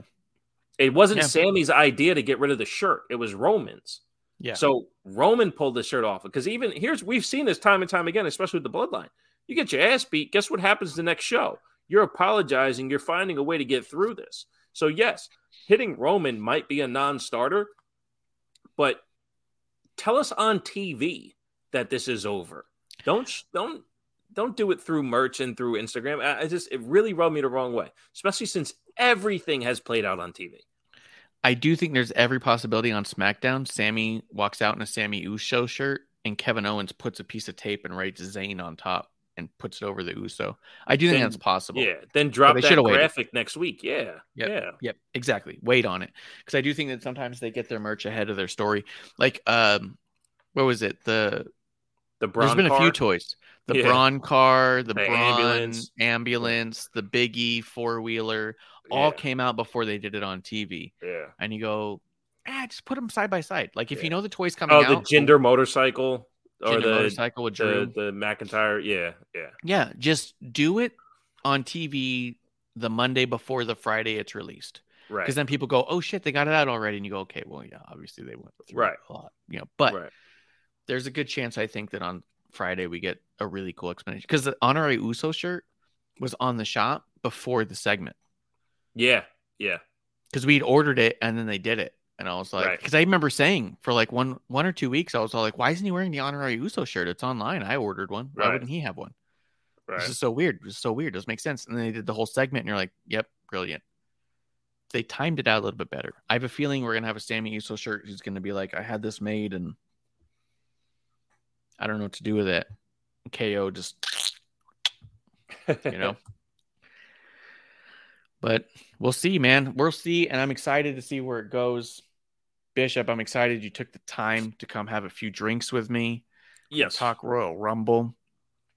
You want to tell people where they can find you at? At TB Take. Uh, wow, I turned It's only into you from one. from last episode one. At Yep. TW Takes Podcast on Twitter. Uh, you can try twtakespodcast.com. Not quite sure if that's going to be working sometime soon. I fucked that up, but anyway, yeah, just find me on uh on the old Twitter machine at TW Takes Podcast. Yep. I'm at Ref Marsh. We're at WOTR, the show. You can find other projects I'm working on. Uh, YouTube.com slash Queen of Carnage for all the work I'm doing with Medusa. YouTube.com slash Pro Wrestling Spotlight for the stuff I'm doing with John Arezzi. Uh, outside of that, WrestlingOnTheRocks.com slash shop for all your merch needs. Got a couple of chats in here real quick.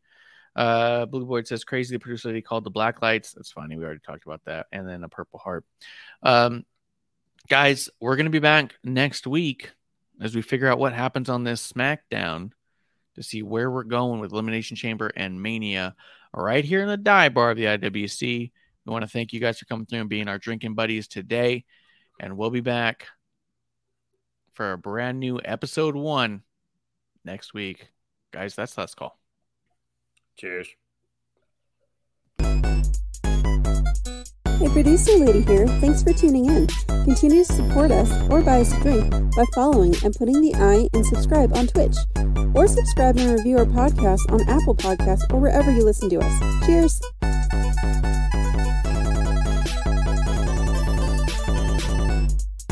I would never have a drink with wrestling on the rocks.